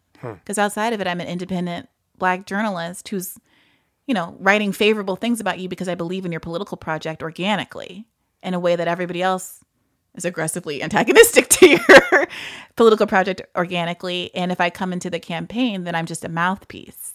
Are you sure that I can't have more influence and he's like, no, I, I really want you on the campaign. Hmm. And I felt like, well, if Bernie Sanders really wants me on this campaign. campaign, who am it. I to say no? Absolutely. This feels like a once in a lifetime kind of opportunity. Yeah. So what did you tell the Intercept? I told him I had to leave. Yeah, and did they understand, or were they like? I guess the Intercept is a different sort of place too. It's not like one of these more conventional main, mainstream media outlets where there's supposed to be this line, right? I mean, I Like the Intercept has always been a place that believes in adversarial journalism and having a position and opinion about things. And yeah, and I was an op. I always wrote op. That's right. You were always know. in the op- opinion side, so But- it wasn't it wasn't that much of a departure. No, and the second Okay. I decided to go work for Bernie, I stopped writing for the Intercept. Okay. Like I made I made my decision about a week before. Uh, I was set to interview AOC actually at South by Southwest on I think it was like March eighth, something like that. And I made my decision like a few days before that, and that was my last like Intercept obligation. Wow. And then it was off to the races. Then it was off to the races. off to the races. So what was it about Bernie's campaign just substantively? I mean, like I don't I don't see your, your critique of identity politics is in many ways and we should talk about that because we actually haven't talked about the substance of that and I think that's probably certainly intellectually what you're most known for. But what was it about the campaign substantively that most drew you to it? Was it just the authenticity and the fact that it was anti-establishment and that he was you know, trying to build this grassroots movement, or was there an issue? So, I mean, obviously, you personally were affected by student loans. So, I mean, yeah, I don't know if that was the issue. my- was was there one crucible. issue? That's your crucible. I mean, it's so many people's crucible. If you look at kind of where all the young people are today, it's astonishing how much student loan debt has increased. Yeah. And how incomes have not. You know, there's there's there's no wealth accumulation among the younger folks, and this is, I mean, it's been said many times, but this is going to be one of the first generations in American history where young people are going to probably be worse off than their parents. Probably it's a done deal. We It's are worse. deal. We are worse off than our parents. We are worse off. I So was that the issue, or was there some issue, or was there something about the campaign? Because you said when you first heard Bernie speak, you said to yourself, "This is the first time I've heard someone speaking something that really just It was resonates values. in my soul." So what was what was it about it? values-based. It was values based. It was Healthcare is a human right. Hmm. This is not some abstraction about something Mark said. And power to all my Marxist scholars out there. yeah. But like I said, I, I don't ever claim to be anything that I'm not. I, I don't. I, I wasn't a red diaper baby. I haven't done all the reading. I'm working on it. I'm playing catch up. I'm having you know, uh, David Harvey on and trying to learn and ca- you know. But You don't have the little red book in your pocket. you don't know all the Maoist principles I- and all, look- all those things. Socialists. It's funny. I, I was a socialist for a very brief period of time. What And it's- happened? It's, well, it's very doctrinal.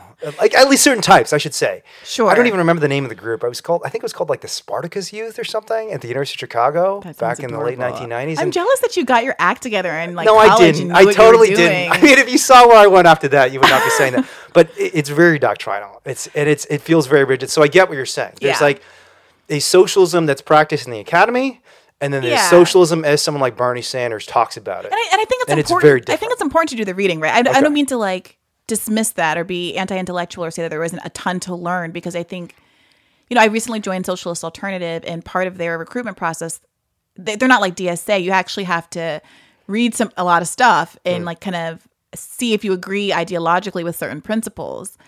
And I really appreciated that project because it teaches you there's nothing new under the sun, and there's a lot of um, historical precedent for what you imagine the future might be in this country. okay. What is this group again? I, I don't think- Socialist Alternative. I don't think I'm embarrassed now. Should I know Oh about no, them? it's okay, fine. It's fine. Okay. So, do you know who Kshama Sawant is? The Seattle City Councilwoman who really she really put um, fifteen dollar minimum wage on a map. Okay. She won it in Seattle and really sparked the national conversation about a fight for fifteen. Like Okay, that's cool. Her Obviously, I know about the fight for fifteen. Yeah. Yeah, well, that's that's her, That's her and work. she's a very compelling person. And I've I had her on the podcast, and she was so compelling, and because she's a member of Socialist Alternative, or maybe I don't know if they have a figurehead, but she's the most Sure. famous member.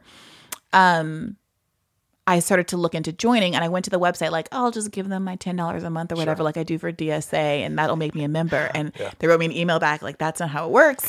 like you, need to have a meeting with so and so at three o'clock on Wednesdays every Wednesday for the next two months. And I'm like, okay, that's we're doing this now. Uh-huh. Uh, but I learned a lot, and so I think it's important. But what drives my politics, and I said this, you know, at the end of I think the Norm episode, is that ultimately I'm a humanist, and I don't care what you call it.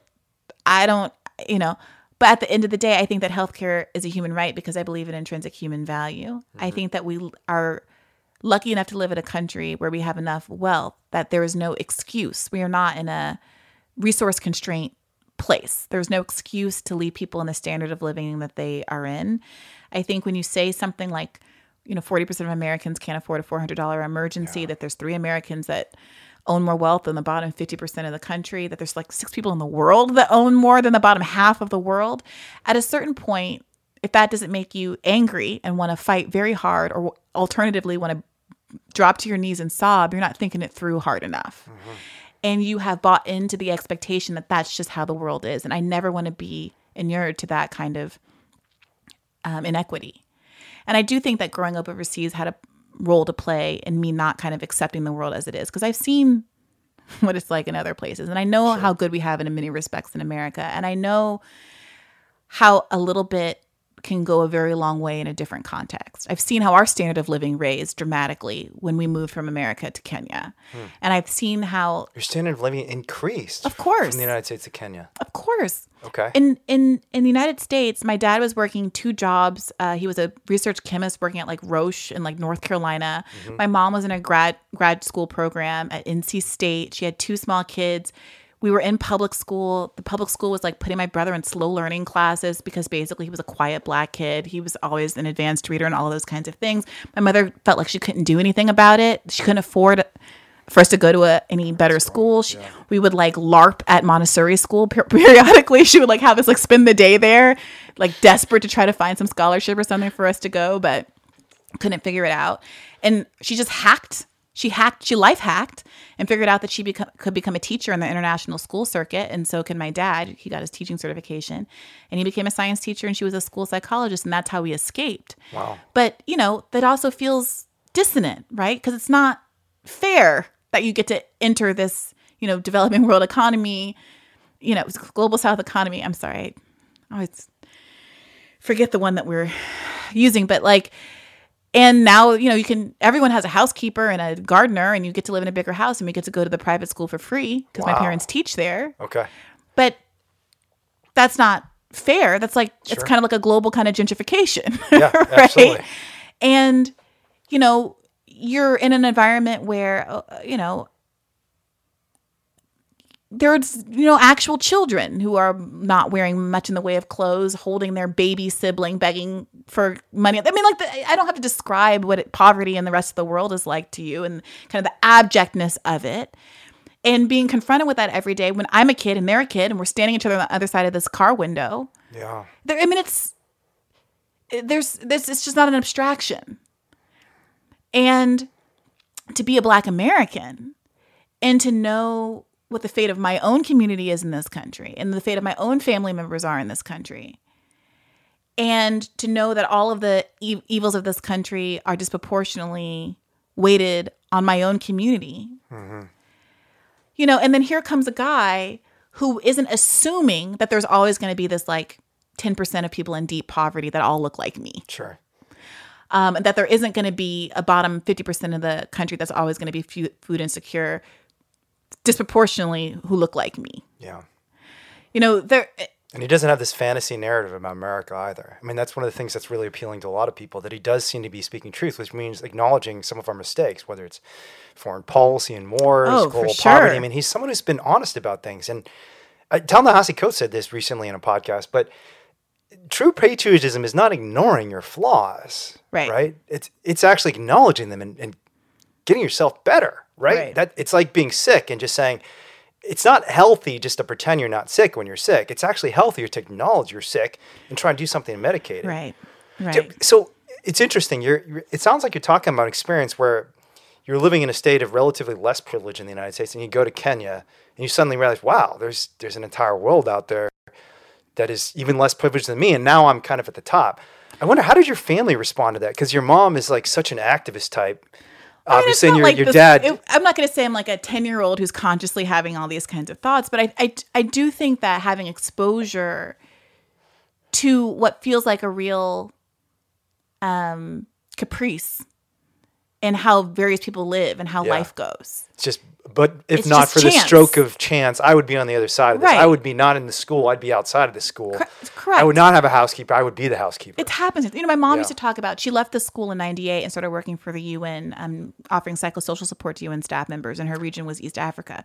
So she would travel. I mean, she went further afield often, but her main region was East and South Africa. So she would, you know, be going to South Sudan and Somalia, and she mostly didn't talk in detail about experiences she had had. Some of which, some some some of it because it was dangerous and she didn't want us to worry. But you know, now that we're older, Dangerous how? Like just just because she's in conflict-ridden areas? Uh, Yeah, what? she. Okay. I mean, she's counseling you, and staff members have been exposed to trauma, and much of that trauma is like war trauma. okay. Um, you know, vi- you know, helicopters get shot down, she'd have to go. The earthquake happens in Haiti, she went. gotta go, Um, yeah. you know, she was sent to Afghanistan um, Wow. in t- t- in two thousand and one. Wow. Um, that's part of why she, she quit the UN when I was a freshman in college, in part because they kept trying to send her to Afghanistan, and we we had just lost my father that year, and she was like, "I'm not going to orphan my kids." Wow. So, you know, I so I just feel like I, I don't I, I I I feel like squishy and crunchy and like preachy talking about it, but it seems to me to be very obvious that if you can do better, we should do better. Help people like I'm so sorry, I, but that's that that's what Bernie feels like. He's just saying the dumb, obvious thing. yeah, yeah. Healthcare is a human right. Housing is a human right. Yeah. Every other country in the world has some kind of uh, you know similar situated affluent country has universal healthcare. Why don't we? yeah. Why don't we? Yeah, Why don't we it- tax the rich? And it, and it does better on all fronts. It's not just that it's better for from a human rights perspective. We save money. You know, it's like it's Medicare is just one of these things, and healthcare is one of these things that's so bizarre. And I mean, the argument you hear on the other side, and I had Ezra Klein in the podcast. He's probably most known for this. Is, mm-hmm. is you have to accept the political reality, right? That there's there's only certain configuration of politics that will allow something like Medicare for all to happen. So when you go too far, it's just you don't get nothing at all. I mean, So wh- why did you find? Yeah, I see. You're like, I wish this were a video right now because Bri- Briahna's voice is face is just perfectly capturing. I think the sentiment she's trying to express. It. I, you don't even need to say anything. You just show that face. But why is it that you are not amenable to that argument when people say this is just not possible in the United States? Because it's quite obviously possible. possible. Okay. What? Oh, what is the magic that happens in Canada? Like with this mystical, uh, terribly different country known as Canada. Like there are real, there are real reasons why we don't have universal health care in the United States, right? Like it, that that also wasn't chance. That was lobbying from the American Medical Association. Yeah. That was partly related to our history of segregation um, and not wanting to provide free health care to Yeah. a mixed race population. There, there were a series of historical events that happened coming out of World War II where we're like we were like about to get it and then it didn't happen. Like the idea that this is like a fixed reality, you have to be mm-hmm. delusional. Yeah. And then there are a lot, there's a there's a category of commentator who spends all their time trying to be prescriptive and not at all having a conversation about how to change what might be a political reality in the moment. Mm-hmm. And maybe they think that they are not political actors and that's not their job, but at very least they need to get get out of the way and stop shoring up the status quo as a necessary outcome, as just the way the world is that we all have to accept, as though that kind of benign neglect is not harmful. Um, and the, the the tension. This is one of the useful things to learn from doing a little reading into the history of socialist movements. I mean, the tension has always been between one camp that is trying to figure out. oh, Two, I mean, two camps that are ultimately trying to figure out where the edge of the possible is. And you know, some folks will say, "Well, you're being too. You're going too far."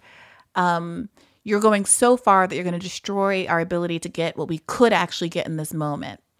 And there's one camp that gets accused of being incrementalist and not going far enough. And it is very difficult in the moment to assess what camp is right. But everyone is trying to find that edge. And my concern is that some people like Ezra Klein, in my view, grossly underestimate where that edge is Yeah. grossly underestimate it. And to be having a conversation about how America can't have Medicare for all as we were at the end of a campaign season in the beginning of what's going to be now obviously a multiple year global pandemic that's taking millions of lives. It's not at a certain point it's not a question of can we we must. Mm-hmm. World War II, you know, we, we, we talk about having like a, a war war, a world war style mobilization, but people just say that. They don't mean it. They don't do it. You know, we went from producing like a plane, I don't know what we were doing, but obviously we ramped up an incredible amount of production for a war effort. People, you know, saving up their, melting down their bobby pins and you know, not using nylons and drawing lines at the back of their legs and growing their own victory garden. So they, I mean, there is there is a world where we know what it feels like to mobilize, the way that we need to be mobilizing for this climate crisis. But people will adopt that kind of rhetoric to win a general election without having to work for it. Yeah. And uh, we don't even have to go back that far because you look at COVID 19 and it's, you know, if we demonstrate this sort of leadership on the broader systemic issues as we did on the immediate emergency, because COVID's going to kill a lot of people, lack of healthcare has killed a lot of people too. Yes. And so Before why don't we have the same rhetoric? People a year. Absolutely. So why can't we have the same rhetoric? Why can't we have politicians like Bernie declaring a human rights crisis in the same way we've declared a public health because crisis nobody for COVID believes nobody believes it's possible to do better. Yeah. And people like, and again, I don't mean this in a personal way, and I hope Ezra Klein comes on our podcast someday. Yeah. But the He's an amazing guy. Yeah, he's really, really people smart. like him, people like the, and again, I know personal animosity to the Pod Save guys, but people like them. What they end up doing, the effect of their political project, is to convince people that this is the best we can do right now. They get on the airwaves twice a week and say Joe Biden's doing his best, Kamala Harris is doing her best, the squad are doing their best. Mm-hmm.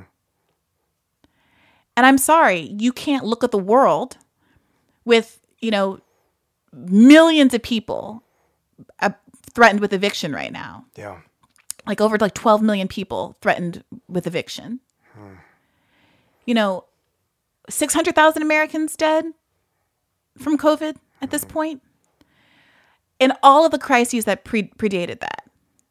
Look, people will wag their finger at me and say I'm ridiculous for complaining about my student debt, but how messed up is the system where someone who has is as privileged as I am and have had all the opportunities that I have am still feeling shafted rightly or wrongly Yeah. by the system?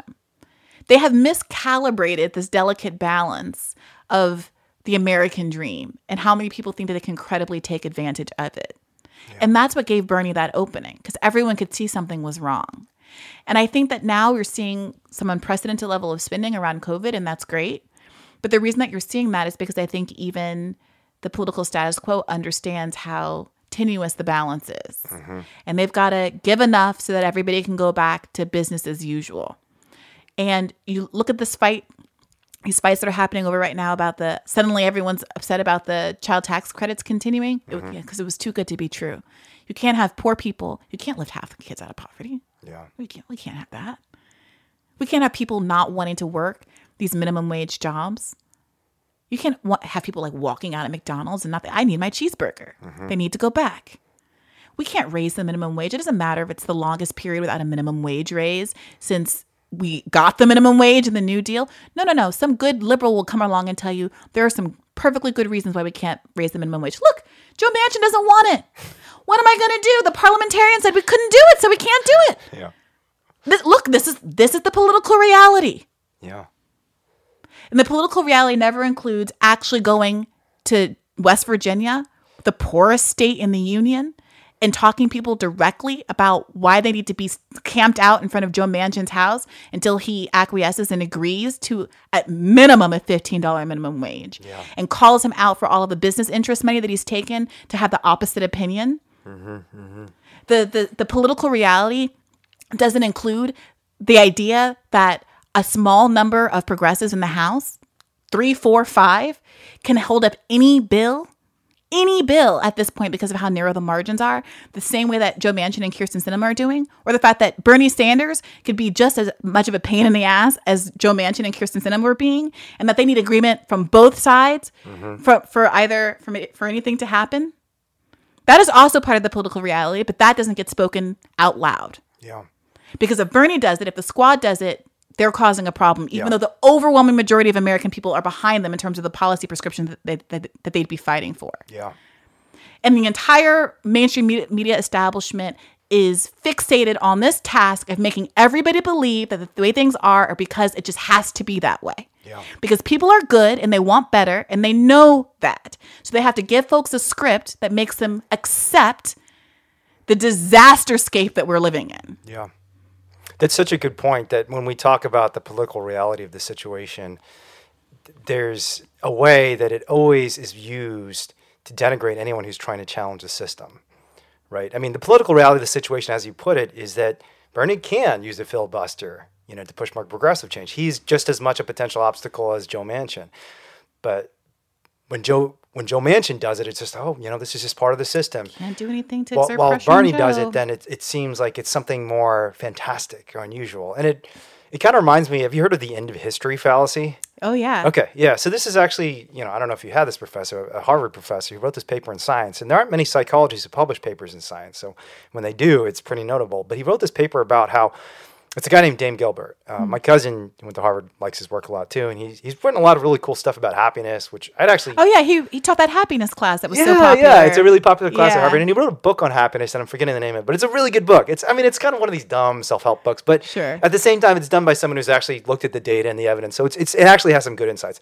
But he wrote this paper in Science called "The End of History Fallacy," and it's about how when it comes to our beliefs, our preferences, and our values, we massively unpredict how much change we, is possible. But when we look backwards at history, we see an enormous amount of change. So if you ask somebody, you know, how much your preference is going to change, like in the next 20 years, they're going to say, oh, no, no, things, things are the way they are. I, you know, I like eating cheeseburgers and I'm going to continue like eating cheeseburgers for the next 20 years. And, you know, I'm somebody who buys Apple products. I'm going to continue buying Apple products. When you ask them, how much have you changed over the last 30 years? They're like, oh, I didn't even have a computer 30 years ago. And I, I lived in a rural area and I didn't even know what McDonald's was. And so they look pat in the past and they say, yes, I've changed in all these ways. And they look into the future and they don't realize it, it's actually the realistic thing is to expect change Right. because that's kind of the nature of the world. But the funny thing about the research is the place where people most mispredict change is values, is like mm-hmm. ideology. They always think that the ideology I have now, whatever political view I have now about what's possible, what's not possible, what's right and what's what's not, is fixed. That I'm hmm. I'm I'm at the end of history. While in reality, those are the things that often change the most, but people just don't recognize it. And it's Yeah. it's just it's I mean it's a reflection of the political system we live in, and maybe even the basic structure of human psychology that we Yeah. don't see the possibility of change, even though when we look back behind us, we recognize that change did happen. Even Bernie between 2016 and 2020, there were massive changes. I mean, there was certainly some, for for better or for worse. I mean, I I had a professor, my favorite professor in law school. His name was Jon Hanson. He's a law and economics professor, but I don't know if he describes himself as a socialist or a Marxist. But in retrospect, it feels that, that way. But he flew under the radar, right? Because you know the law and ec- economics guys are supposed to be conservative, and he's always like in a serious area. Um, but he used a lot of so- social psychology in his lessons to he taught torts and then i took him for corporate law uh, and in the tort context he used social psychology to talk a lot about how the outcomes in these cases that we consider to be driven by the facts are really driven by everything else in the world. So we'll, we opened with like the McDonald's coffee spill case, and you know, with the in the public imagination is this woman, and she was clumsy and she was irresponsible driving with hot coffee, and then she sued and got all this money, and we need tort reform because these these um, plaintiffs are just going buck wild and ruining corporations, right? Like that was the '90s narrative, but of course that's not at all what happened, right? She was an elderly woman parked. Her son was driving in the parking lot. She spilled a little bit of coffee on her lap, and the coffee was super heated because McDonald's saves like a dollar, like a cent a cup by keeping it at this super high temperature. And she got like, what's the worst kind of burn? First Third or degree, I think. Third. I think it's the higher is the worst. The yeah. kind that goes to the bone. She got just for dropping coffee in her coffee. lap. Yeah. And it like burned off her genital. Oh. Like she went burned. It like burned down to through her pelvis. But she had like um sweatpants on, and they like adhered to her skin Wow. because of how hot it was. And the the um, judgment she got was calculated. It was one day's worth of McDonald's coffee sales. Wow. So to the extent that it was a huge number, it's nothing to McDonald's. It's one day's worth of McDonald's coffee coffee sales. And of course, the you know the judgment got um, decreased. She didn't even get that much money, and you know she's a laughing stock. But he, he was talking about how all of these narratives about deservedness Mm-hmm. Impact how we perceive all this case law. You know, the one where the uh, little girl Irish immigrant gets off the boat at at Pearl Harbor. Uh, LOL. What's it called? Where the Statue of Liberty is Ellis Island. Ellis Island, And um, you know, she can't read, and there's signs on the wall that say you must get vaccinated. There's some risk of something bad happening. But she can't read, and she's a little girl. And some man with a lab coat comes and like injects her, and she's the one out of a million cases that actually has a bad reaction to a vaccine. Guys, this is not an anti-vax message. This happens just to be a case that happened. so, um, you know, the case law, the judge said, well, the girl knew, like she assumed the risk. And so we had this uh, broader conversation about what does it mean to assume risk and what are the imbalances of power that actually exist in the real world where of course she's not going to object. She just was on a boat for 3 weeks by herself like sleeping in her own vomit. What's she going to do? Go back to Ireland?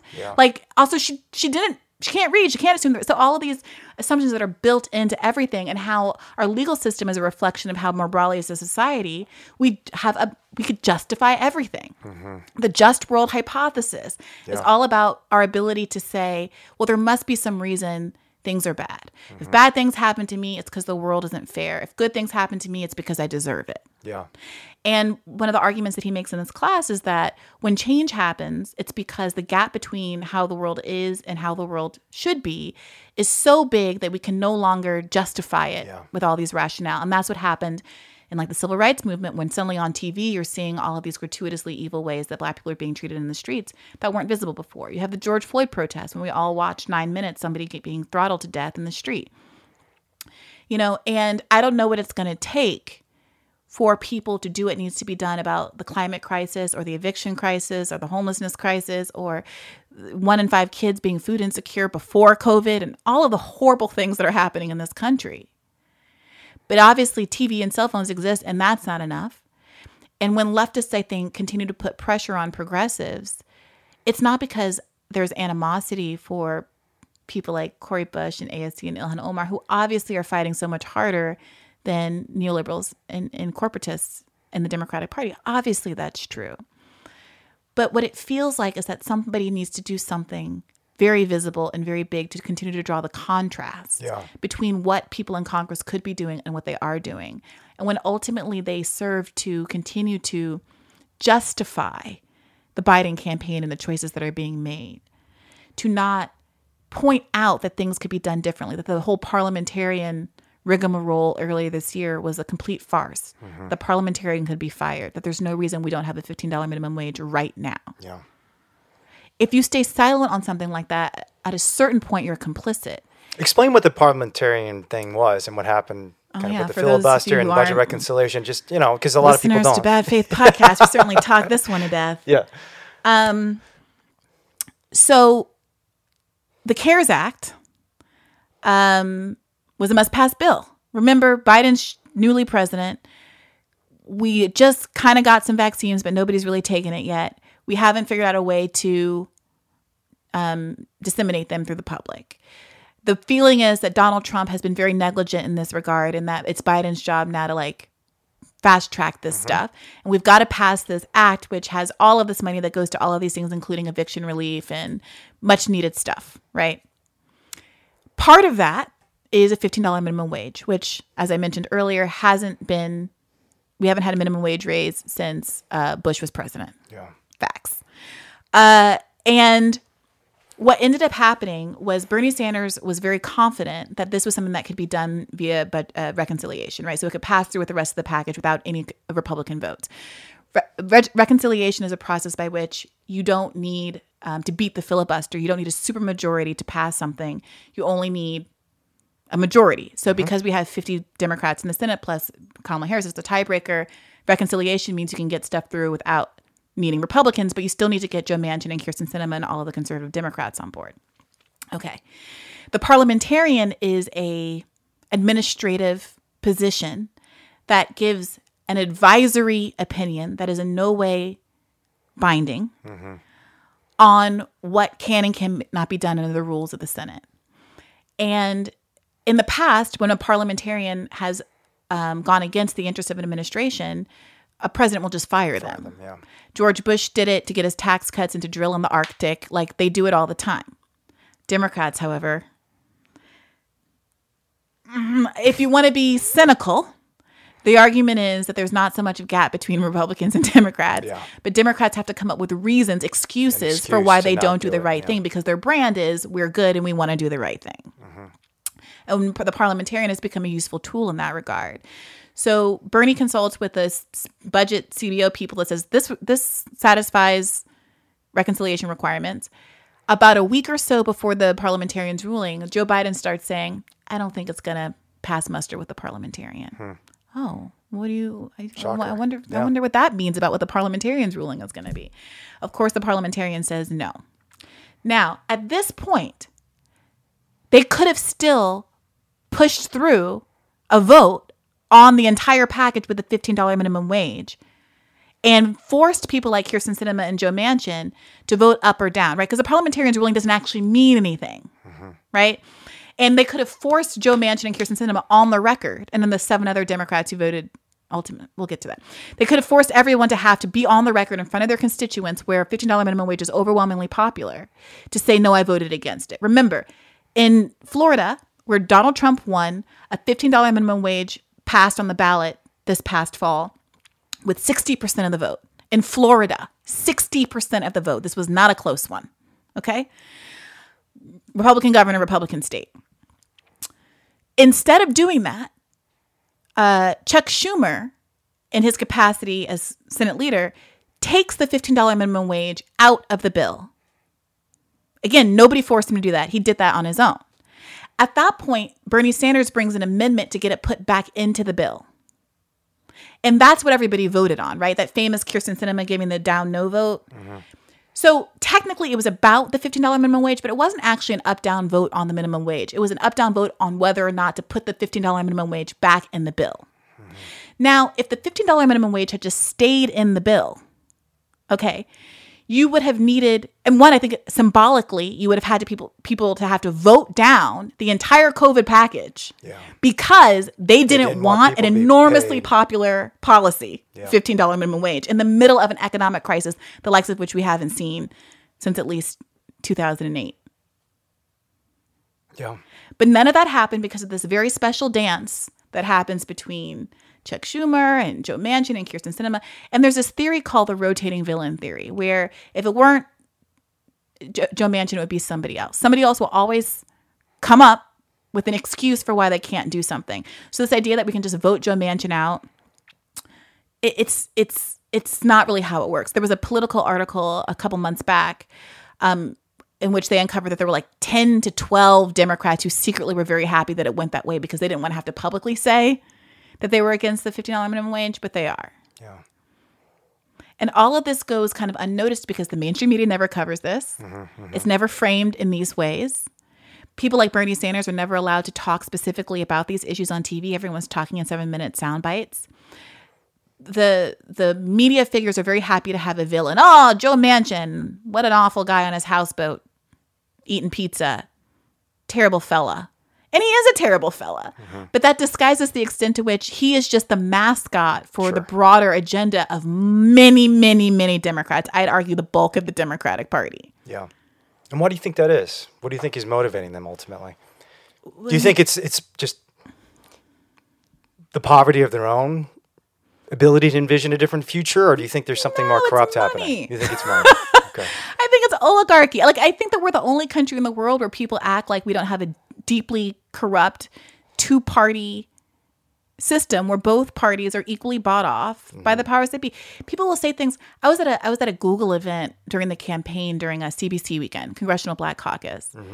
And it was all, you know, these black Google employees who were like, representation, we work at Google too. And like, this is the apex, right, of like what we're supposed to be achieving. This is Martin Luther King's dream is all of these black people working at Google. And uh, there was a, um, they were talking about politically like what they wanted and needed. And somebody raised how like, you know, Donald Trump is so bad and like we just got to get Donald Trump out and who's the best candidate to beat Donald Trump and all this stuff. And we went around the room, we were supposed to like ask questions and bring stuff up. And I'm sitting there representing the campaign. So I'm like, I don't know how spicy I'm supposed to be in this moment. but I'm like, low key, didn't Google give money to Trump? And I like searched it on my phone. I was like, 10 out of 10, he did. Yeah. They did. And it's and it's like Facebook, all these every corporation gives money to both sides Yeah. just in case whoever wins will owe them a, a favor. I mean, it sounds so parochial. I don't even want to say it out loud. And it makes you sound like some conspiracy theory nut job or something, but like go to Open Secrets. Mm-hmm. There was a direct correlation. Jim Clyburn, who very neatly secured South Carolina for Joe Biden, literally takes more money from the pharmaceutical industry than any other person in Congress. Yeah. How many times have you heard that said on TV? Not too often. And I doubt there's much of a pharmaceutical industry in South Carolina. Well, that's the thing. So the the many many many terrible companies give a lot of money to the Congressional Black Caucus. interesting. And it's not because black people are more corrupt or more susceptible to corruption or anything like that. It's not because they're black, but the issue is because of the way districts are drawn and the way the world is, black electeds are more frequently in lower income districts. And they have the same obligations to raise money and stay in Congress like everybody else. I, I'm sure you've heard about how 90% of a congressperson's job is to be on the phone raising money. Yeah. And so if you have a longer way to go because you're not Nancy Pelosi who has like 300 millionaires in their phone, then you are going to be more susceptible to like the uh, industry group against taking lead paint out of walls. Yeah. Like when you look at there, it's literally groups like that. It's like these advocacy groups that are they sound like tenant groups or somehow like housing advocates, but they're all like the worst things that hurt black people. Let's Yeah. keep lead in walls. Let's let's um make sure, you know, a lot of like renters, landlords, pharmaceutical companies, um, you know, just just like the who's Coca-Cola, the who's who of terrible people in the world just giving tons of money to the CBC. Yeah. And when you know the South Carolina happened, imagine if there had been a conversation that was sophisticated instead of this must mean black people like Biden and Bernie is a racist. There was a conversation about what motivates people in different kinds of ways because we all know that if Jim Clyburn had said, "Oh, okay, Bernie Sanders, I want you to win. Mm-hmm. They would have voted for Bernie Sanders. And what does that mean about black people? Suddenly, suddenly they're different people. Yeah. Suddenly, Joe Biden didn't eulogize Strom Thurmond, and Bernie Sanders wasn't doing core advocacy at the University of Chicago protesting. Like, the people are who they are, and voters are malleable and susceptible to different kinds of things and motivated by different kinds of things. And our political conversation just completely misses 99.9% of it. Mm-hmm. And it's just, it's incredibly reductive and it enables this whole charade to go on and on and on. People are going to be mad that I pronounced it that way. The whole charade to go on and on and on. Is that a thing? People get It's mad about how you. yeah. it's one way like more privileged and elite Yes. than the other. Charade is the, the bad it's way. the bourgeois way to Charade, say okay, it. so and I apologize. Your socialist friends are going to be very upset at you, Briahna. So I, this this dovetails. I know you got to go at some point. No, so it's fine. I can just I I, this guy. I want to I want to ask you about your position on identity politics because I think that this really relates to some of what you've written about identity politics, Mm-hmm. and it's it's interesting because so many leftist critiques of the mainstream Democratic Party are focused on identity, but yours is not. Hmm. And I'm I, before you go into and you've talked a lot about your your actual leftist critique, but what is the problem with the identity politics critique of of the mainstream Democratic Party or frankly Republican Party today? Well, the thing that the Republicans hit on, I think accurately, much to the chagrin of Democrats, is that there is a way that identity has become so reductive um, in our political conversation, in our broader conversation, frankly, that it undermines any allowance for individual thoughts, feelings, instincts. It really does start to obscure the existence of an individual. Now, obviously, So every Chinese person is the same, every black person is the same, every gay person is the same. yes, Yeah. it, when convenient, Yeah, when right? convenient. So, black people vote for Democrats. Uh-huh. You know, white people are are allowed. Generally speaking, white people are allowed to have more diversity in America because every you know it's like the standard, you know, Vitruvian form that gets to stand in as the norm in Uh-huh. America. Um, but what that ends up doing I mean, and, and of course, 90, whatever, 4%, whatever it is, percent of Demo- uh, black people do vote for Democrats. But there is a way that it's talked about where your identity and your identity of interest, your like racial identity or your gender identity or your sexual orientation identity are so completely mapped on to your intellectual identity, your cognitive identity, that it drives people to really bizarre conclusions on the on the individual basis. And it also creates a presumption that black people or gay people or women who are in an elite sphere still have the same identity of interest with working class or middle class gay or women or black people or what have you because class identity is never a part of that identity equation. Hmm. And that's how you get to a place where people are like, well, Kamala Harris is a black woman. Why don't you like her more? When, and this is not a leftist critique, black uh, Kamala Harris is very unpopular among black people across the political spectrum for reasons. Um, but that doesn't, you know, the, the narrative on the high level, on the mainstream level, is still, well, if Kamala runs, she'll do well with black people. Mm-hmm. If Kamala, and it, it causes you to miss all kinds of things. So I wrote that article back in 2017 because Kamala had just won her Senate seat, and everyone thought she was the next Obama. She was the mm-hmm. next big thing. Breathless takes about Kamala Harris and how wonderful she was. And we had just come off of 2016, where every take was about how Hillary was a woman and everything she did wrong every critique she she got rather was because of sexism. Mm-hmm. Do I think that there was sexism against Hillary Clinton? Absolutely, it's undeniable. Do I think that Hillary Clinton had a worse position on abortion than Bernie Sanders? Correct. Mm-hmm. Do I think it's absurd to say Hillary, that that wasn't true because Hillary is a woman and Bernie yeah. wasn't? Yeah, like it. People, what, identity is being used in a way politically that makes you ignore the the reality that's right in front of your eyes. Yeah. So, for instance, when I wrote that identity politics article, This is the thing in Current Affairs or in New York Magazine? In Current Affairs. Okay, so this is the article that went viral back in Sort of, 2017 yeah. and, and got you on the map for the Got first me on the map. Yeah. there was a write up in the Daily Kos where someone literally started off their write up saying, if this article hadn't been written by another white person, I would consider some of the things that were said in it. But I Googled her And I I know that she's she is white, and I'm so tired of these white people who think that they can just say X, Y, and Z for people of color. and I was like, I have a very specifically spelled name. There is no alternative Briahna with an H, Gray. how did how did they even? this is How what I'm did they saying. make this mistake? Was you, 'cause the cognitive dissonance. I, I, you know, I'm black in my avatar. I have always had a picture of myself. yeah, for those of you who are not understanding this, just Google Briahna Joy Gray right now. Pretty easy to figure out I'm- that she's probably not white. Now, look, back then there were fewer pictures of me in the world because, again, Sure, I was yeah. anonymous largely. Uh-huh. But I had people on Twitter. To this day, sometimes I will get into Twitter fights with people and they will say, well, you're white, so you don't know. or Yeah, you should talk to more black, a white person will say, you should talk to more black people. Yeah. I was like, literally everyone in my life is black. That's like the finishing stroke of their argument. That yeah, Yes, and and that was what was so toxic about 2016 is nobody was making arguments against Bernie Sanders. They were making arguments against the idea of a black of a yeah. of a white man being president. So much so that Hillary Clinton became non-white. Yeah. And these Hillary supporters would be like, "Well, Bernie is a white man," and I was like, "Why are you saying white? There are only white people in this race."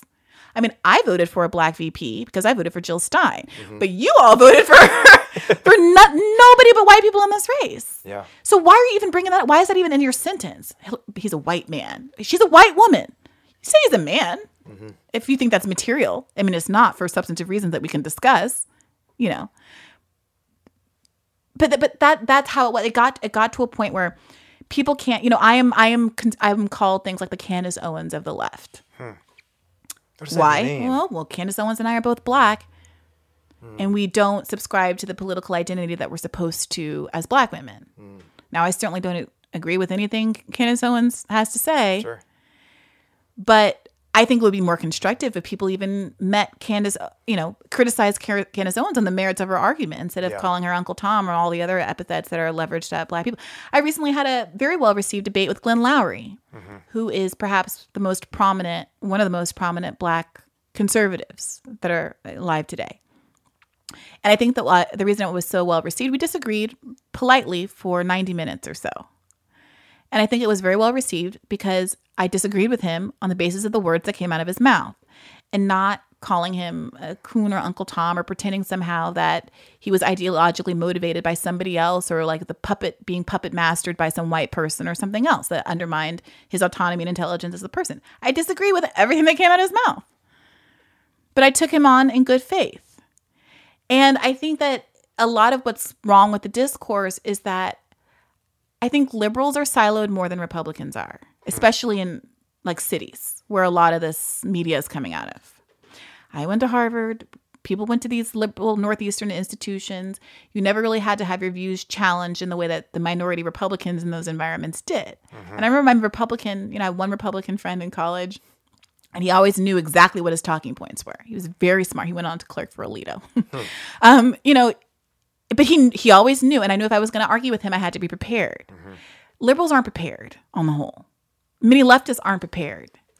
And so they come into these arguments, they come into these spaces like they did in 2016, having a fight with Bernie Bros, in quotation marks, and they didn't have arguments. All they had was he's a he's a He's a white man. He's a white guy.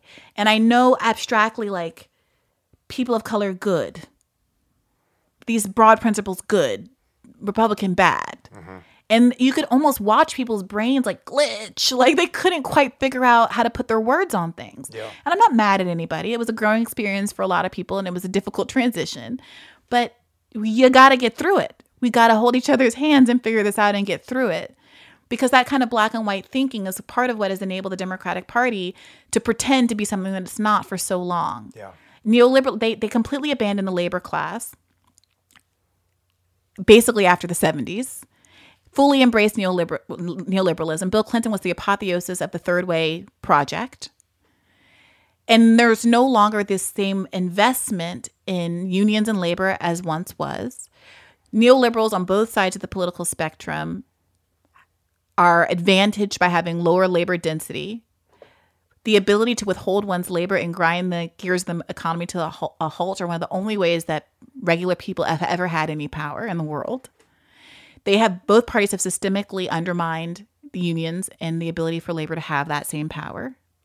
You, you hear very few people talk about the strikes that have been springing up all across across the country in increasing numbers over the last few years, by the way. The mainstream media almost never touches this, never covers it. You wouldn't think it was happening. Yeah. Um, and this, as a stand in for being a fighter for the working class, it's become identity. So the difference between Republicans and Democrats, two corporate parties, is that Democrats are nice to black people and, and Hispanics and gay people and will f- fly the appropriate flag on the appropriate day, which is, you know, I guess better than not, not doing that. Sure. and Republicans are mean and they will they will rally their base using racism and misogyny and nationalist dog whistling and anti-immigrant fear mongering. That's bad. Don't like that. Don't care for that at all. So I guess I'll vote for a Democrat. But substantively, nobody is offering you anything. Mm-hmm. Bernie Sanders had to fight tooth and nail at the end of 2016 to get the Democratic Party to even add a $15 minimum wage to its platform. In 2016, even adding it to the platform, and then it's in the platform, but obviously no one's going to fight for it. Yeah. Neither party. And so when someone like Trump comes along and pretends to be a populist, who pretends to like call out the corporate elite and say, I'm going to do something different, yeah, people pay attention. When Bernie comes along and says that, unexpectedly, his campaign got traction in up, yeah. 2016. And if you want to fight the rise of right wing fascism, which is not going away just because Trump's going away, you need to offer a left wing alternative that doesn't ignore the conditions that the overwhelming majority of Americans are living in, the deep precarity that like half the country is toiling in, and which has only gotten worse over the course of COVID. The country moved on after 2009, like 40% of 30% of Americans, 40% of black Americans didn't lose, sorry, that uh, black Americans didn't lose 40% of their net worth, white 30% of their net worth in the recession. We all just traipsed by like that didn't happen. All these people who were like facing retirement just at a 30, 40% discount, like that didn't happen. Like there's not something deeply messed up in our country or we don't have pensions or any kind of support in old age. We're just hoping that the house that you bought 20 years ago appreciated. In a world where we had redlining and entire communities didn't even have access to that kind of real estate until my mother was like five years old when the Civil Rights Act was passed. Do you know what I mean? Yeah. I think California is in many ways the best example of this because California is a, is a state where, you know, we had Kamala Harris as our senator and it's it's considered an anti-Trump bastion in the fight against racism and sexism and homophobia. And then you look at what's actually happening in California. We have the highest poverty rate in the nation. Yeah. Housing have increased dramatically. You know, see income growth that's basically non-existent and for the bottom 50% it's actually declining. And yet for the last 20 25 years california has been controlled by the democratic party not the republican party. And and i think there have to be some a- questions asked That's about why why you this get is a the case. campaign. so i guess to steelman the identity politics position though i i think what a lot of people would probably say is that identity just matters to people. So even if it is the case that our material well-being is not improving it still matters a lot to me that i have a president who doesn't say racist shit that, that we have that. diversity in, in positions of power, that there are women, there are LGBTQ folks. So you're just kind of missing the point. And I, I think back at this old book, I think Thomas Frank wrote about Mm-hmm. why Republicans, like why all these poor Republicans keep voting for the economic policies. Yeah, yeah, exactly. Why why they're voting against and you know, in a sense it's a puzzle. But then when you think about the fact that many of these white Americans just don't care about economics. They care about the fact that America is just going into other people's hands. You know, this is just something that matters more to me. So so and, and I think this is kind of the inverse of that. For for for progressives or leftists, maybe it's just the case that people don't care as much about the material conditions they're living in. They care more about just having representation, having diversity, having these people represent them who reflect the values and, and the diversity that they want to see in their own country. I mean, what how do you respond to someone who says that? So I think you're right to link those two things together. Okay. Um, sometimes liberals will say this as a slam dunk. They'll be like, well, white racism is also identity politics. Mm-hmm. And I'm like, that's not a slam dunk. That's accurate. You guys are both doing identity politics. same The whole country is swinging on a political uh, fulcrum of identity politics, and everybody's ignoring that nobody's getting anything that actually is meaningful to them and changing their life. Mm-hmm. Now, on the fringes, I'm not going to say that, you know, there, abortion rights are relevant, right? You know, um, if there's some like anti-trans bathroom bill that's stoking hatred in your state, like that's relevant. I'm not saying that these things aren't relevant. um, and meaningful. And there's not, in many cases, a meaningful difference between what you're going to get if you vote for a Democrat and Republican. But there is a game of chess being played where the parties have agreed to swap pieces and have exchanges periodically to make it look like it's a real game. But it's one person moving from uh, one side of the board to the other. Yeah. And you don't want to play chess. you want housing security and healthcare. Um, so it is not, I think, that Republic conservatives, white people, whomever, I think are intrinsically biased against policies that will help people of color too. That is a that is a line that liberals love love to say. They love to say there's no point in trying to appeal to these voters with economic policies because they're they're they will vote against their interests if it means it will hurt a black person. Okay, and there's some truth to that, right? I wrote about this in, an, in a New York Mag article that I'm very proud of. That was a response to a Ta-Nehisi Coates piece back in 2017, uh, his first white president piece there's there are studies that will show that if you frame a policy in racialized terms, it's less likely that white people will support it. But less likely is not not at all. Mm-hmm. Okay. At the same time, liberals make that argument. If we racialize something, fewer white people will like it. They will go out of their way to racialize policies that even are some sometimes are universal in nature, right? So there's this dance that happens where it's like universal health care. It's going to help everybody. It's universal, is what it's called. $50 minimum wage will help everyone. Hmm. But then, you know, sometimes you go into one environment or another. Uh, let's say you're going to speak to a black community. It might be worth saying, you know, if we got a $15 minimum wage, it would mean that 38% of black people got a raise. That's true. And I think you should say that if you're addressing an audience. But what has happened is because liberals identify themselves, Democrats identify themselves through identity, an identity lens almost exclusively. They almost won't even talk about a policy. You can't get uh, Don Lemon to mention a policy unless it is explicitly and always framed as a racialized policy. So you might get Joy-Ann Reid to say, Black women have more student debt than anybody else in the country. But you're not going to get a straightforward kind of, we need to cancel student debt argument out of her. And that's fine sometimes, but someone at some point has to make the pitch to white people too. Sure. Who are, I truly need people to internalize this, like 75% of the country, if you count white Latinos who vote Yeah. like white non Hispanics. Um, so you know this this, this is trade off where it's like there's this constantly this liberal conversation about how oh you're betraying your values, you're throwing black and brown people under the bus if you don't say X, Y, and Z. And I'm like say X, Y, and Z, but recognize that part of the power of a Bernie Sanders message is that these universal policies do disproportionately help X, Y, and Z group. But they can be framed one way or another depending on what audience you're in. And it's all true. It's not hiding the ball. It's not lying to anyone but it's understanding that you need to meet people where they are. And if you're in a liberal audience where they really need to feel like I, I know something is politically good if it helps X, Y, and Z group, then hey, I got good news for you. It helps X, Y, and Z group. The most overrepresented population among homeless folks is trans folks. You know, uh, Medicare for all is a policy that would make transition uh, gender affirmation surgery free.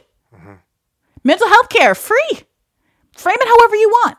But also, I'm going to go to Joe Manchin's district and be like, hey guys, how's the opioid crisis going over here? Sure. Guess what else Me- Medicare for All will help support? Addiction services. We got free dental hearing and uh, vision now as a part of Medicare. You know, and that's the power of the message. And what ends up happening is liberals treat that benefit as a deficit. And they argue against universalism, saying, well, it's rising tide leaves all ships. No. There were policies that were poorly designed in the past to explicitly exclude, exclude communities, and you have to be attentive to those kind of disparities when you're designing these policies going forward. Of course, you do. And special dispensa- dispensations should go to certain communities that are particularly disadvantaged, whether it's rural communities that don't have broadband and access to medical care, or black communities who should have gotten reparations. I agree with all of that.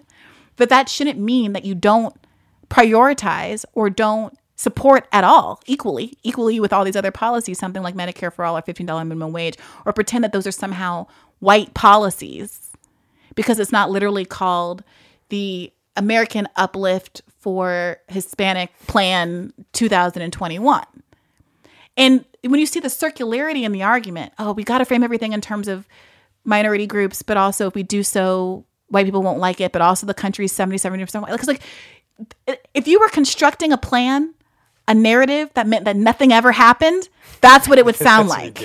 It's a Rube Goldberg of of counterintuitive linguistic pre- presuppositions that ensure that nothing is no one is ever persuaded of anything ever So why do you think it happens? because nobody wants anything to happen Because people ever. don't actually want change. Mm-hmm. So And again, it's, it's just a distraction from Yeah. I'm not talking about regular people ever, right? Sure. Like the blame is not about regular voters. Political the- elites who are yeah, kind of in the media class. Yeah, yeah. I certainly hope that's not the case. I mean, I think that there's my experience is that most of it is done in good faith. It's just it's because people aren't thinking at all. What? Who's? You know- who are these people? Well, I mean, even politicians. Like I, Like I, I've got was such a friends. jerk to well, you? Yeah. Well, I mean, I, I think I'm talking about the local level because that's what I know. Sure, best. okay. And and I think most people get into politics probably get into politics for good reasons. And it's kind of like what you said about Harvard, but politics is its own little tunnel Sure. where you just think this is the way things are done. Sure. And it's hard to think outside of that because everyone around you is reinforcing that this is the, the way things have to be done. Sure. And and so if everyone's telling you the name of the game right now is identity and and this is what people care about, this is what we fight about and it's it's important for me to to say that white racist guy in West Virginia is a racist because it's part of what we do. It's part of what we do in our club in our tribe. I'm going to do it. And and the incentives are such that if you if you don't say that, you're kind of kicked out of the club. So even if in theory it would be a wonderful political strategy for us to find a way to convince the white racist guy in West Virginia that you know just because this policy helps black people too doesn't mean you don't support it Yeah. so it's it's it's a tough thing because I, I think that there are a lot of well-meaning people who would love to explore, even just hmm. explore, not even implement these sorts of counter narratives that are not just focused on identity. Right now, we're in a place where, especially on the left, identity has, has become so important, and because so many people genuinely feel threatened, like in the Asian community a few months ago when these people were getting attacked. Yeah. I mean, there are a lot of problems in the Asian community beyond brutal attacks. I mean, the brutal attacks were obviously horrible, and like that that piece Yeah. in the New York Times where this old woman is just like Yeah. savagely beaten by someone. But there are a lot of other bigger problems that, frankly, the Chinese community, the Asian community, were facing. Yeah. You know, there, there's there's still a massive amount of suicide and depression among a, young Asian folks, and that hasn't changed. And Yeah. we're not doing much to address that. But because this is the thing, district that- in New York City is actually Chinatown. People Yeah. don't know that. But these are things that were not considered salient politically at that time. And so everyone was just talking about these brutal attacks and, Yeah. and the fact that Asian people are being targeted instead of some of these broader systemic issues that are affecting all of us, including Asian people. So Yeah. I don't know. It's tough. I think it's really tough. And I'm probably not as cynical as you are, and maybe wrongfully so, because frankly, you've been deeper into politics Look, than I, I have. don't want to be cynical. In Yeah. 2016, I wasn't anywhere near this this place. But look, there's there's two there's there's one or two ways this can go. Either the Democratic Party, they're just really stupid and they they're not as smart as Republicans and they just keep f- screwing it up Yeah. accidentally. Oh shucks, why does it seem we're always like we're always losing? Mm-hmm. Gosh darn. Okay, that's one possibility. Oh, they're doing their best and they just keep screwing it up. We have the we have the House, the Senate, and the presidency. Obama had a supermajority almost, and didn't do any do jack shit with it. Because go, guess what? Magically, uh, Joe Lieberman appears to be the rotating bad guy and screw everything up. Right there, there's always someone who appears just in the nick of time to make sure that nothing can be done. So either the Democrats are just like good faith failing or it's something more insidious than that. And I'm sorry, there's only so many times I can say, "Oh, you just you messed up." Yeah. On- Only so many times, you know, someone can accidentally drop the bowling ball on my foot before I take a step back and don't sign up to be a glutton for punishment anymore. yeah.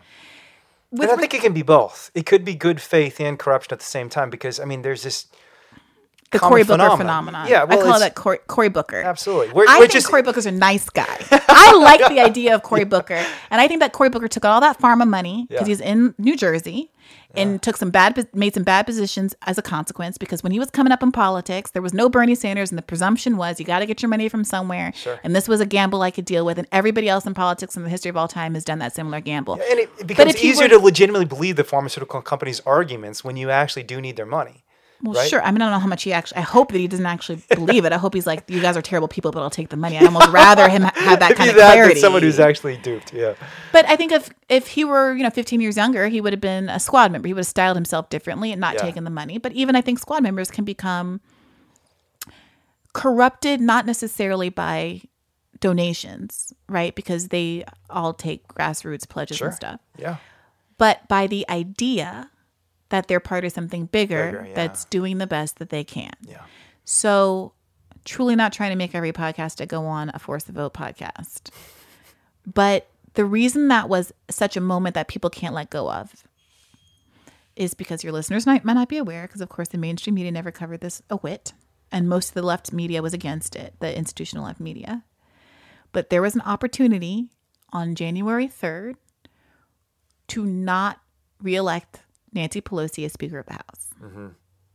for Nancy Pelosi to be Speaker of the House for another term, it was required that everybody almost vote for her because of the narrow margins. And if four, six or so progressives, AOC, Ilhan Omar, Mondaire Jones, pick your faves, mm-hmm. Rashida Tlaib, had said, no, we're not voting for you, then there's no speaker. It doesn't default to the Republican speaker, Kevin McCarthy. Nothing like that happens. You just have to have successive rounds of voting until they get a majority, mm-hmm. like a, above 50%. It's not a bare majority, right? So you need everybody on board. You can't just default into, do you know what I'm saying? Yeah. Okay. At that time, some people figured this out on the left and said, okay, either we should oust Nancy Pelosi because she's a problem, or we can say, we'll vote for you, but only if. And you just get something out of it. I don't really care what. Committee appointments, uh, knocking Richie Neal off the head of the Ways and Means Com- Committee. By the way, right now, there's a big battle going on in Ways and Means over the uh, um, ability to negotiate gut, gut, uh, drug prices that's being held up because we, with one more seat on the Ways and Means Committee, which AOC didn't get, we would have had a different outcome. Okay, so this is this this has real material effect. these kinds of things. Yeah. Richie mean uh, Richie Neal is uh, vociferously anti-Medicare for all. Takes a ton of big pharma money. It's the same old story tale as old as time. And what happened was, as mounting pressure rose on the progressive left media for them to force the vote on something. A lot of people are saying for Medicare for all, force a floor vote on Medicare for all. Because at least then, again, you would have to get all these Democrats to come out as being against Medicare for all if that's what they're really going to do and stop hiding the ball and pretending that, oh, the Democrats really want it to be better. They just can't have it better, right? Those kind of moments could really reveal what's really going on. That's why they're important, even if you don't actually get Medicare for all out of it. But there's other things you could ask for, as I mentioned, that would be material and meaningful. And instead of doing that, they all just voted for Nancy Pelosi and got nothing. Nothing. So when things like that happen, and then So wait, wait, why? Why do you think that is? Because you know AOC was supported by the Intercept. I mean, part of the reason she was in office is because the Intercept wrote Oh, such yeah. positive things about her. Yeah. And Ryan Grim, my former boss and uh-huh. friend, I mean, we've already had it out over this on my podcast, so this is not me talking behind his back. But my former boss and friend, Ryan Grim, made a lot of excuses at the time for why they were making the right decision. Huh. And said, well, they're getting stuff. They're getting a, um, they're getting committee appointments, which they demonstrably now after the fact did not get. Not yet. Yeah. um, that they got a PAYGO exemption. So PAYGO, I want to be really clear. I didn't know anything about politics, and I learned all of this stuff from talking to people like David Sirota, and you should subscribe to his Substack and all that stuff. But PAYGO is basically a rule that says if you have like a bill and you want to spend stuff that's going to cost money, that you have to come up with pay fors for it, which is ridiculous. As Stephanie Kelton and other MMT people have explained, that's not how the national budget works. When we pay for military expenses, spending all of the trillions that we did in Afghanistan, there was no pay for. It only seems to come become an issue when it's for social programs that actually help people, right? Hmm. So what they did get was a limited pay, a PAYGO waiver for things that were related to the environment and healthcare, I think, which people thought, you know, Ryan was claiming you could do all of this stuff, mm-hmm. which hasn't been done. And it's pro, it's it's pro forma anyway. Mostly you get the waiver regardless if you ask for it. And Okay. PAYGO wouldn't exist but for Nancy Pelosi implementing it. So it's a, it's a Nancy problem. And we're here talking about getting rid of Nancy. Right. So it's hard to come up with a reason why they wouldn't have acted. The stakes were so low, right? It's not like holding up the COVID relief bill over a $15 minimum wage. There's some stakes Yeah, there. sure. Because what if they call your bluff and we don't get COVID relief? That sucks, Yeah. you know? But that's why it's so powerful at the same time, right? Because we really need COVID relief. But I could I could see a bigger a better argument there for why mm, I don't Yeah, want to put my constituents through that. Yep. But if Nancy isn't Speaker of the House, Yeah. like what effect does that have on anybody? Like who cares? Truly, who cares? Like what? Like the stakes were low, except for for Nancy Pelosi, Sure. which is kind of the sweet spot. Yeah. It's low for the people, but high for Pelosi, who very, very much wants to be Speaker of the House. And they didn't do it. And one of the excuses that AOC offered was that we're going to hold out, we're going to do this, we're going to save our political capital for Fight for 15, Sure. which obviously didn't happen. Didn't go anywhere either. Yeah. So you think it's just kind of a a lack of recognition of their own power and their own ability to disrupt things and create and force change. You think that's what's driving someone like AOC? Have you talked to her Nope. about these things? No. I, I would love to have her on the podcast, but I think the most charitable, the most charitable way of thinking about it, and I think that's right. I think that, I think that they she means well, and I think she thinks that And you she's wrote doing her really best. positively about her back in. Oh yeah, I was on the AOC beat. I read all those early articles. I was there at her empty election night party before anyone thought she was going to Yeah. win, just sitting there sadly drinking a beer at the bar with like Bridget funny. Read from New York Mag, you know. And then suddenly she won, and the place was Yeah. like crowded within minutes. It was wild. Um, you know, I interviewed her at South by. Looking back at the interview, I'm like, so I'm gushing. It's like so unprofessional how obviously enamored by her that I am. You know, this is not a personal beef. I, I think that she's brilliant and charming and has an ability to connect with people that is really meaningful. Yeah. That's part of why I want her to use it. I, I mean, I, it's not my job. You know, she doesn't have to listen to me. I, am but um, the most charitable, I think, view of it is that Nancy Pelosi is very powerful and kind of scary, Mm-hmm. and sat them all down and was like, "There will be consequences. Yeah, you're gonna get fucked. I will strip you of all your committee appointments," Hmm. which is what they did to um, Marjorie Taylor Greene, right? Mm-hmm, Right wing crazy gun lady. Sure. But guess what? Marjorie Taylor Greene doesn't seem to care because she didn't go to Congress to pass legislation. She got went to Congress to stoke these culture wars Yeah. that help the Republican Party in other ways. Yeah. You know, and if AOC isn't going to get Medicare for all because it's a Biden administration and everybody's given up on any everything that Bernie believed in, you know, there's an argument that her best role could be heightening these contradictions that exist in our political system. I'm not saying I believe that or not. I'm just saying there's an argument for Sure. it. And I think that she obviously feels differently. I think that she obviously feels like there's a role for her to secure specific gains for her community. And I think there's a legitimacy in that too. She was obviously very proud of getting that death benefit for her constituents um, to help pay for funerals, for instance, during COVID. That that matters to people. Sure. You know, she has to look at people in the eye every day who are suffering from really specific proximate harms in her very low income district and deal with them. And I mm-hmm, mm-hmm. I never want to be insensitive to that. But it is also true that the stakes, you know, at a certain point either believe what we're saying with Bernie about how corrupt the world is and the revolutionary potential of this moment, or you acquiesce to a certain kind of incrementalism that might seem better in the short term, but 100% is disastrous in the long term. Yeah. And the thing that they said why we had to vote for Joe Biden was the environment. The environment is something that can't wait. The world is going to end. We have to act now. There is no incrementalism in climate change. Yeah. It's done. We screwed the pooch. It's here. It's happening. It's now. All those people just died. NOC's AOC's district in those basement apartments flooded a week or two ago. You know. Sorry if you edit Got this a for way like to die I don't. too. Yeah. No, it's okay. I know that people don't like it when you say time things because you never know when you're going to air Yeah, these all things. good. Sorry. Yeah. Mm-hmm. Recently. um, and as a Black American, I will say, and I some people will accuse me of doing an ID poll, but it is what it is. I have seen how incrementalism has failed my community this whole time. And I see how every year, every cycle, there's a new constituency group that, and, and our harms kind of get grandfathered in. Yeah. And it's not an either or. It's not that we have to, you know, get rid of Trump because he's so anti immigrant and then black people are going to suffer and then we have to choose one. No. Obviously, there was a candidate who was going to resolve both issues. Sure. But the way it's sold is that, oh, the most equipped person to get Trump, out of out of office just happens to be the person who's also going to maintain the status quo. Yeah. And voters are asked to choose between their better angels and the and the lesser evil. Evils. Mhm.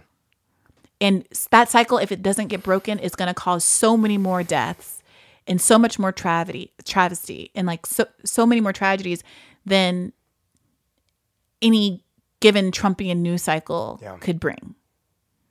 And it's it's one of those cognitive things where it's hard to. It's like a trolley problem. It's it, those. It's like a sunk cost, and everyone's just presuming like that's the way the world mm-hmm, is. Mm-hmm. Those people are always the people that die. Those people are always the people that suffer.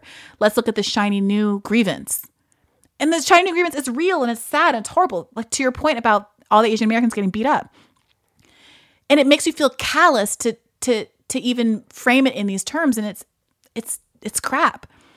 But it's not a trade off. It's not a zero sum game, actually, in in effect.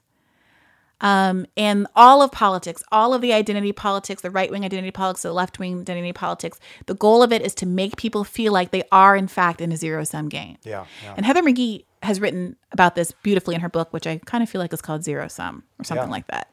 And we had her on the podcast and we talked about it because even though our politics aren't exactly the same, she has done the best research, Demos has done the best research about what kind of messaging gets through to people mm-hmm. and disrupts this these culture wars and the zero sum mentality. And it is a message that says the elites want to use racism and bigotry to divide us to divide up the working classes and undermine us. And when if we bind together, we can fight for a better world for all of us. Yeah. It's not ignoring racism, but it's also not calling anybody racist. Mm-hmm. It's saying that racism is used as a tool to exploit us. And I have confidence in you, voter, that you are smarter than that and that we can work together to overcome it. And there have been myriad examples in history where that has worked. And then they send the military in to stop the riot or stop the, you know, strike or whatever. And and liberals really, really want to pretend that that message doesn't work, but it 100% does. yeah. They just refuse to try it because even trying that sort of thing is called like catering to racism. Mm-hmm. You know, they demand that every Democrat stand up and say, all of you voters are racist. Yeah. And like, it's totally true. I'm not like deny. I think everyone's racist, to be honest. I mean, morally, you know, we all live in a racist society, blah, blah, blah, all those things. But, you know, we're doing politics here. We're doing persuasion. I want you to vote for me because a lot of crap is in the balance. And if I want to be president, I want to be president for the racists too. Yeah. Like those people, I'm trusting, I'm asking those people to trust me with their lives and their children's lives and their pensions and their future and their retirement. And so, you know, as a humanist, I got to care about those people too. It's not that they deserve it. It's not about desert. You know, it's not about, I'm not like at the heavenly gates, like sending people to heaven or hell. It's about what I, it means about who I am as a person Yeah. and what my project is and what, what how I want the world to be and how I think I can persuade people and change people into being not racist into being better people Yeah. into feeling like they're part of a community that actually values them and that they want to participate in. Yeah. Yeah, the world's not a static place, and understanding that it can change and will change, and individuals can change is, is really crucial. I was talking to some sociologists at Penn over the last couple of days for the podcast, actually, and one of them, actually, not one, one of the ones I didn't talk to, but who was referenced in the conversation I had with Duncan Watts, is Damon Centola, who's written about how social movements really succeed when they show not just diversity but unexpected support. Mm. So if we're always getting the same liberals and the same coalitions of people of color and and blue state and kind of uh, coastal cities supporting some of these initiatives, it doesn't actually create power for the movement because it's expected, you know. So it's easy to ignore and just say, "All right, this is kind of the typical conflict we've always had."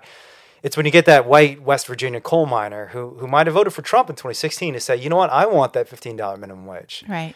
that's kind of the person we most need because once once somebody sees that they start saying to themselves wait a minute i thought this is just this thing that leftists cared about. I thought this is the thing that black people cared about. But you got this white virginia racist coal miner who voted for trump in 2016 who's saying no i want to fight for 15 too.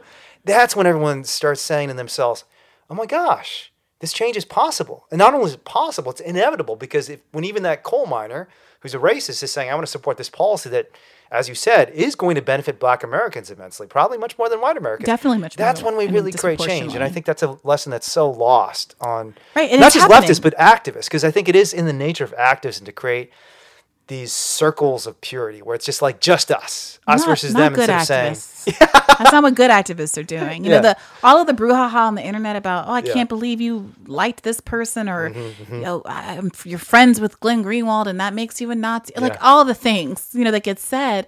It's like I don't know how you expect to convince anybody if you think it's like haram to talk to Glenn Greenwald. I hate to break it to you, but like America's a lot more diverse than the differences between me and somebody like Glenn or Yeah. Zaid or whomever that is like the pariah of the week. Also, Glenn is just a really nice guy. love When you Glenn. meet him in It's ridiculous. like I was terrified when I first met him because I see him on Twitter and I thought, No. oh my god, if He's I say the wrong, he's life. totally a sweetheart. Which you know person, he could yeah, he change his Twitter behavior, nice and I have told him this to his face. Yeah. Like he's not a sweetheart always on Twitter, and I think that a lot of the interactions he has on Twitter would be benefited from talking to people in real life. And I've sure. tried to facilitate that in my own way on the show, like between him and Nathan Robinson. Yeah, yeah, But people and forget that seemed to go this- pretty well actually. It went great. Yeah, I think they're back on reasonably good terms. I think it's excellent. yeah, I will say that there was a little thing that people used to talk about called an Obama to Trump voter, Mm-hmm. which everyone seems to have forgotten about. The Obama to Trump voter, which made it so that Obama won, but then Hillary lost. yeah, And people want to have all these conversations about racism. And I'm like, this is a moot point. Like, they're racist? Sure. They voted for Obama. Uh-huh. And by voting for Obama, Obama won. Hillary lost because Yeah. they did not vote for Hillary. Do you want that Obama to Trump voter back or not? sure. It's not some pyrrhic victory to say we lost, but we didn't have the the racist in our coalition. you know, like also getting the all racist these vote for Democrats are racist too. Like, Yeah. I'm sorry, I'm really just regurgitating that same 2017 article Sure. about Ta-Nehisi Coates. But there was this chart that everyone was circulating back then that showed percentage of percentages of voters for each candidate. Mm-hmm. Trump, Bernie, Hillary. Although a lot of them had the Bernie line taken off because Bernie looked better than the other two. Hmm. I would note.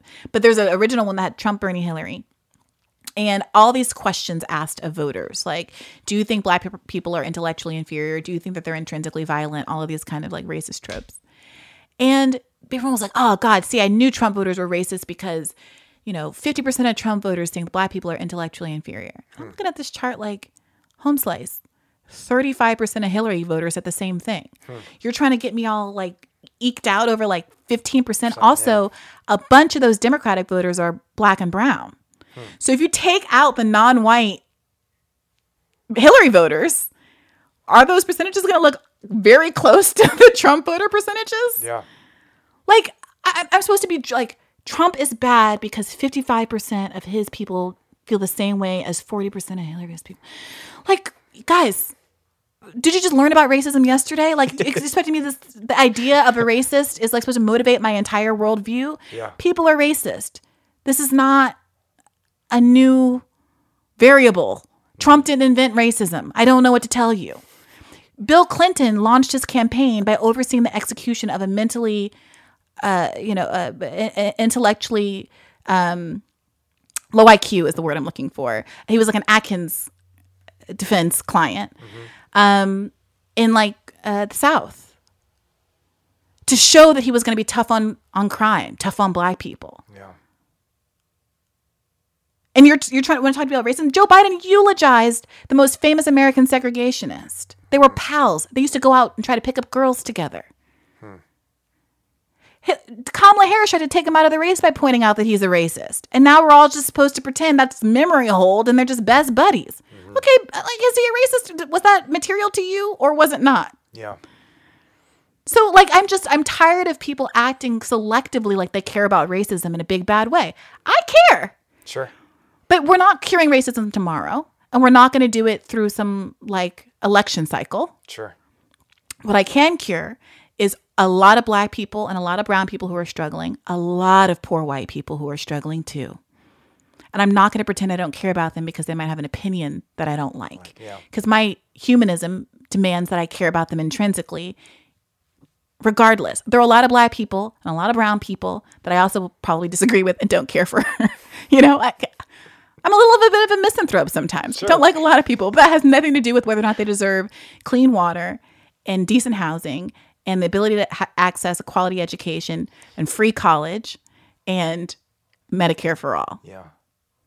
Yeah, I mean, because the reality is, I don't, I don't care what identity you have. There's going to be something you're wrong on, or something we disagree on. And Of like you look at Nicki Minaj recently, for example, on the Nicki, vaccine Nicki, thing. Nicki. You know, just uh, identity does not, as you've put it so powerfully, does not ide- define us. No, don't And- get the and- barbs, man. And no. it gives you, and, and identity does not prevent us from making mistakes. Just because No. we happen to have the same identity or shared identity that may be important to us, may bring us together, but doesn't absolve us from our mistakes or eliminate the differences we probably have. So there's one last question I definitely want to ask you as an animal rights activist, because um, there were a lot of animal rights protests of Bernie in 2016 and 2020. I don't know if you saw any of those or if you have any impression of them. no. I don't remember. Tell me about them. So they're, you know, Bernie's in a dairy state, right? And, Ah. and he's sent a lot of subsidies to dairy companies over the years. And a lot of animal rights activists have said this is a contradiction of your values. Hmm. And um, I wonder what you think of as someone who is, in many ways, on the margin of the establishment Democratic Party. What advice do you give other movements like the animal rights movement, or, or in many ways, some of the more radical elements of the environmental movement, in trying to make progress in the establishment when for so long you feel ignored and, and silenced and marginalized? I mean, what do you think Yeah. is is the best thing to do? the most persuasive kind of animal rights advocacy piece that I ever read was actually by Nathan Robinson. Huh. And I think This is the editor in chief at Current Affairs, Mm-hmm. the socialist magazine that you wrote for. Okay. and he, he this was many years ago. I had him on my first podcast, uh, Someone's Wrong on the Internet, to talk about it way back in the day. And I think part of the reason why the article was so persuasive was because he's like, I'm a vegan. I I'm a vegan. This is a choice that I've made. I'm not actually asking you to be a vegan. I'm asking you to consider if you can do better than you're doing right now. Can you consume a little less? Can you, you know, he the article is uh, uh, titled something very con- like provocative, like we're doing a holocaust of animals every year or something like that. You know, intentionally provocative. But the point he was trying to make is that at some point in the future, we're going to look back at our behavior toward animals and be horrified in the same way that we think about. I mean, I- I understand if it's potentially provocative and comparing all those human lives and all Sure. that suffering, obviously, to animals is, I mean, he was doing what he was doing. Like, Sure. he was getting the clicks. But, you know, the point that sometimes a little historical perspective in a very short period of time can make us really aghast at how we've been in the past. Yeah. And combining that with the ask that was more limited in nature, I think made me able to accept the gravity of what we're doing wrong without feeling quite the pressure of judgment that like completely changed my entire life would Sure. and really hear the argument about what animals how animals are being treated more than I might if I knew that the consequence, you know, if, if accepting that and hearing that meant that like I had to immediately change all my dietary behaviors. Sure. Especially because I, I don't eat gluten and it's just like a limited universe of things I can eat already. And so you're really gonna take eggs away from me right now. Sure. So, you know, and I think persuasion is often like that. I think, you know, animal rights activists have a little bit of a reputation Yeah, we do. you know, and I understand what it's like to be ignored and to be angry over it. But also, the vegan who once shouted at me in Union Square that he wished I were dead. I was like, well, I'm also an animal. So Yeah. this feels inconsistent. Yeah. I also wasn't even wearing any animal products. I don't know how he was so mad at me. It's not important. I just was the Like, one why who the targeted he- that day. why- I don't know why. why. Did he, why did he? How did this even come up? And why are they selling? I was. We were taking. Fo- I think because we looked frivolous. I, me and my Oh, old co-host, we were taking photos in Washington Square Park Okay. for our podcast. Huh. Um, and we were like goofing around, taking photos by the fountain and stuff, and just like being silly with each other. And they were, they were like protesting, and I think that he they were like upset that we Ah, so were separately your- having. I mean, it's a okay. it's a very popular You're making public light park. of, of course. Yeah. No, but we weren't making light of them. Sure, but they we were thought nowhere near were- them. they're interpreting we were just. Yeah, yeah. elsewhere taking photos. Um, yeah, I don't know, man.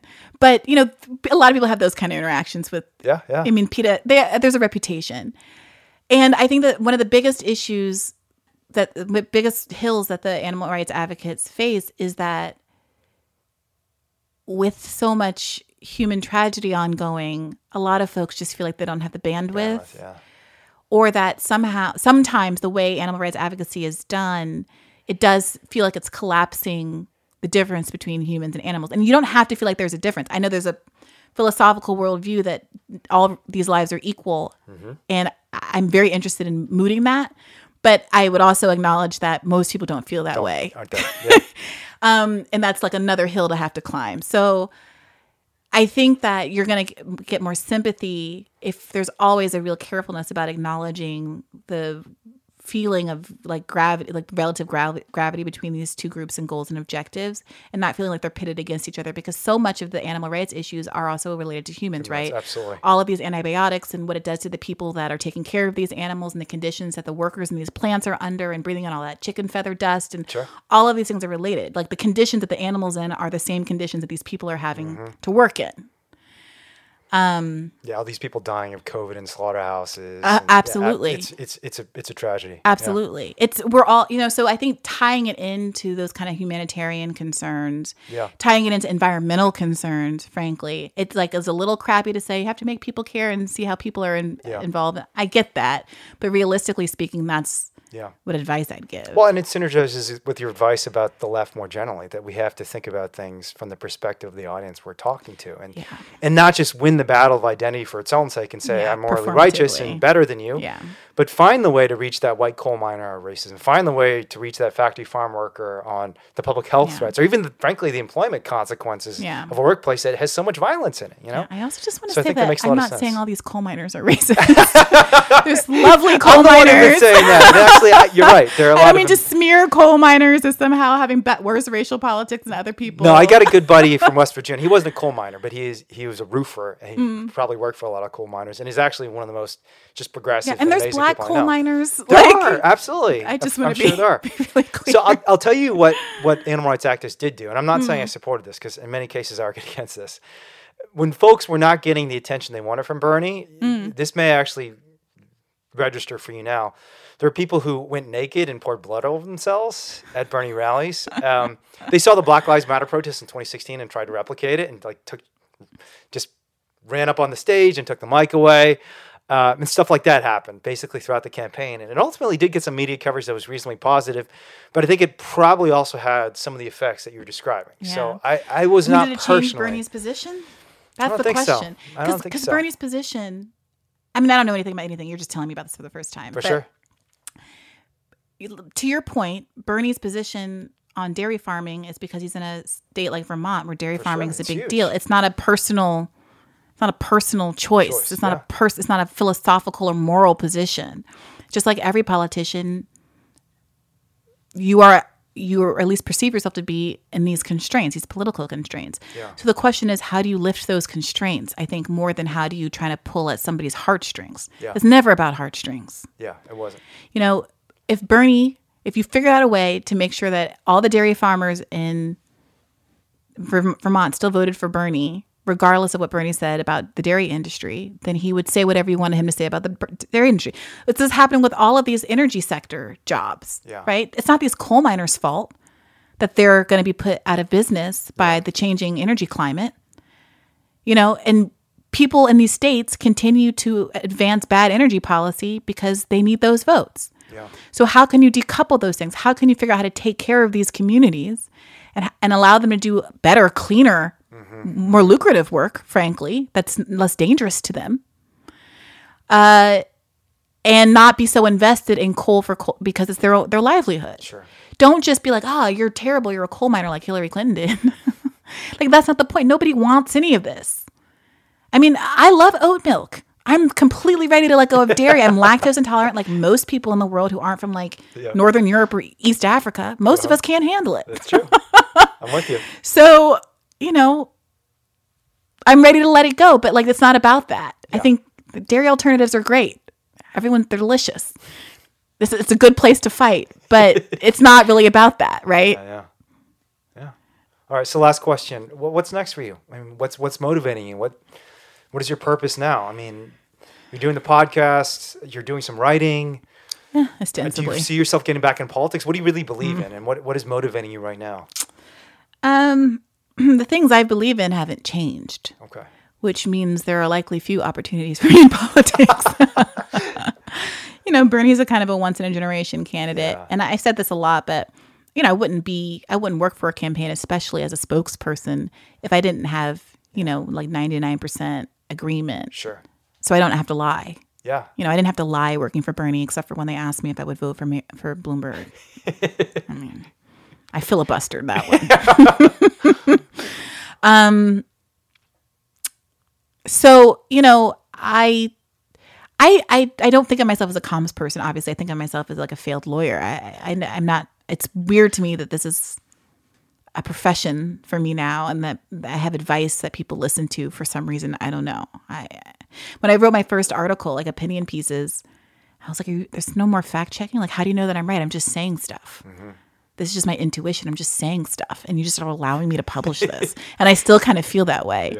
But I do think, honestly, my life is a constant testing of a hypothesis, of my hypothesis about how to communicate to people and how to win when I went on the, was on the campaign trail and talking to people, that was me collecting evidence about what worked and what didn't work. You know, I'd go to a barbershop with other people in the campaign and I'd look at the faces of the women in the beauty salon when the young woman I was with brought up abortion very quickly. Like, don't you want abortion rights? Hmm. And I saw how uncomfortable it made all of these like middle-aged black women in this store. Hmm. Even though I think they believed in abortion, like they they might have had abortions, but culturally it was off-putting to them that this younger woman came in and was making kind of presumptions about their reproductive needs in a way that had certain like cultural implications also for who they were and you know. And i file that information away. I file it all away. I file it all away and so i hope one day to write a book i just need to find the space and time for it. Because i do think all of these ideas need to be kind of put somewhere where liberals who i think in good faith want it liberal voters who in good faith want better outcomes i think i think i think might be interested in hearing some things. Um, i might join a campaign if somebody truly inspiring that i trusted came along but i have a lot less confidence in electoral politics these days and so i'm trying to learn more about organizing and how to support labor movements because i ultimately think that's how we're going to get out of this it's going to be it's not going to be as seamless and comfortable as like a Bernie Sanders presidency would have been. Mm-hmm. It's going to be kind of hard and it's going to get worse before it gets better. Yeah. Um, And I, I want to learn more about how to help help that process along. I'm learning. When I have guests on my podcast, I'm learning. Yeah. I'm just trying to figure it out. Yeah, that is kind of one of the best parts of having a podcast. you, you really do. I mean, you just you get to meet all these interesting people, have interesting perspectives, and you grow. You learn from it. It's awesome. It is. I feel very lucky. I I did a I did a summer at Science Magazine once back in 2006. That's so weird. Yep.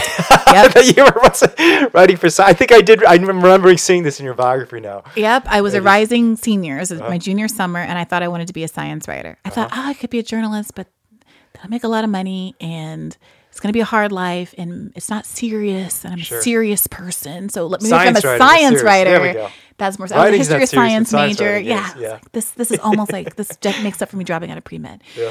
So I um they had us do different things like in like two two week cycles during the summer. And one of the cycles was to work on this little weird audio thing that no one had ever heard of called a podcast. Oh, fascinating. And it, there were no iPhones, right? Those didn't come out till 2007. There were like iPod devices you could listen to music on, but there was no iPhone. So the idea that there was like an app on your phone wasn't a thing. But they explained it to me. It's like the radio, but you put it on iTunes and people can download this. And I was like, sure, I don't know who would do that, but fine. And I remember loving making my little five minute story that week. Analog, like stop, play with the tape and like recording to a track and all of this stuff. I loved it. And I never thought about it again because I never imagined you could have a career Doing that. telling audio stories. Yeah. And I think it's hilarious looking back you that the writing was on the wall that I was Yeah, just gonna be a podcaster. That's awesome. LOL. Yeah. that one's a good example of how you never know where you're going to learn something new or, or find a new path in life. Indeed. And I'm sure we'll all be very interested to see where your path will take you next, whether it's writing a book, doing some more podcasts, or joining a political campaign. Well, hey, thanks so much for chatting. This is awesome. And- Thank and I learned a lot. And definitely follow the Bad Faith podcast. And when, I'm not even going to say if, when Briahna writes her book, you check it out because she's got one of the most unique perspectives in politics. So That's very kind of you to say, Wayne. Thank you. thanks so much. Hey everyone, hope you enjoyed that podcast uh, as much as I did. Briahna's super fucking sharp, and it was it was wonderful that she gave us the time and um, and shared some of her thoughts. As always, I want to thank everybody who's part of this podcast. Wani Rose, the co-producer of the podcast. Priya Sahani is is always the the champ who's editing things behind the scenes, which I really appreciate. Um, got a bunch of other team members who have been brainstorming with me about how we can make this podcast better, including Shalala Fakis, who really, I mean, I, I, I feel like Shalala, you've been the engine of this podcast even more than me or Ronnie in recent weeks because both of us have been busy and kind of drained, and you're the one keep keeping us going and pushing us to do better. Um, Crystal Heath provides tons of feedback and does audiograms. Julie Waldrop is part of the team and runs a website. So, anyways, uh, I always want to thank all of you too, and stay tuned um, because we are going to be releasing some details about how you can be a little more involved in this podcast. Because I don't want this to be just like a typical podcast where I speak and our guests speak and you listen. I want it to be more participatory. And in particular, what I want to create is more of a web model where the ideas behind this podcast are allowing you to connect with each other in your communities. But stay tuned for an email about that, and because we will be creating kind of a two-tiered list list where people want to be a little more engaged and, and want to learn more about the development opportunities, the personal development opportunities want to create for people listening to this podcast. Um, we get an option to to sign on to a mailing list where you'll get a few more emails. So, anyways, thanks to everyone for the support. If you like what you heard today, again, share it with a friend. Bye bye.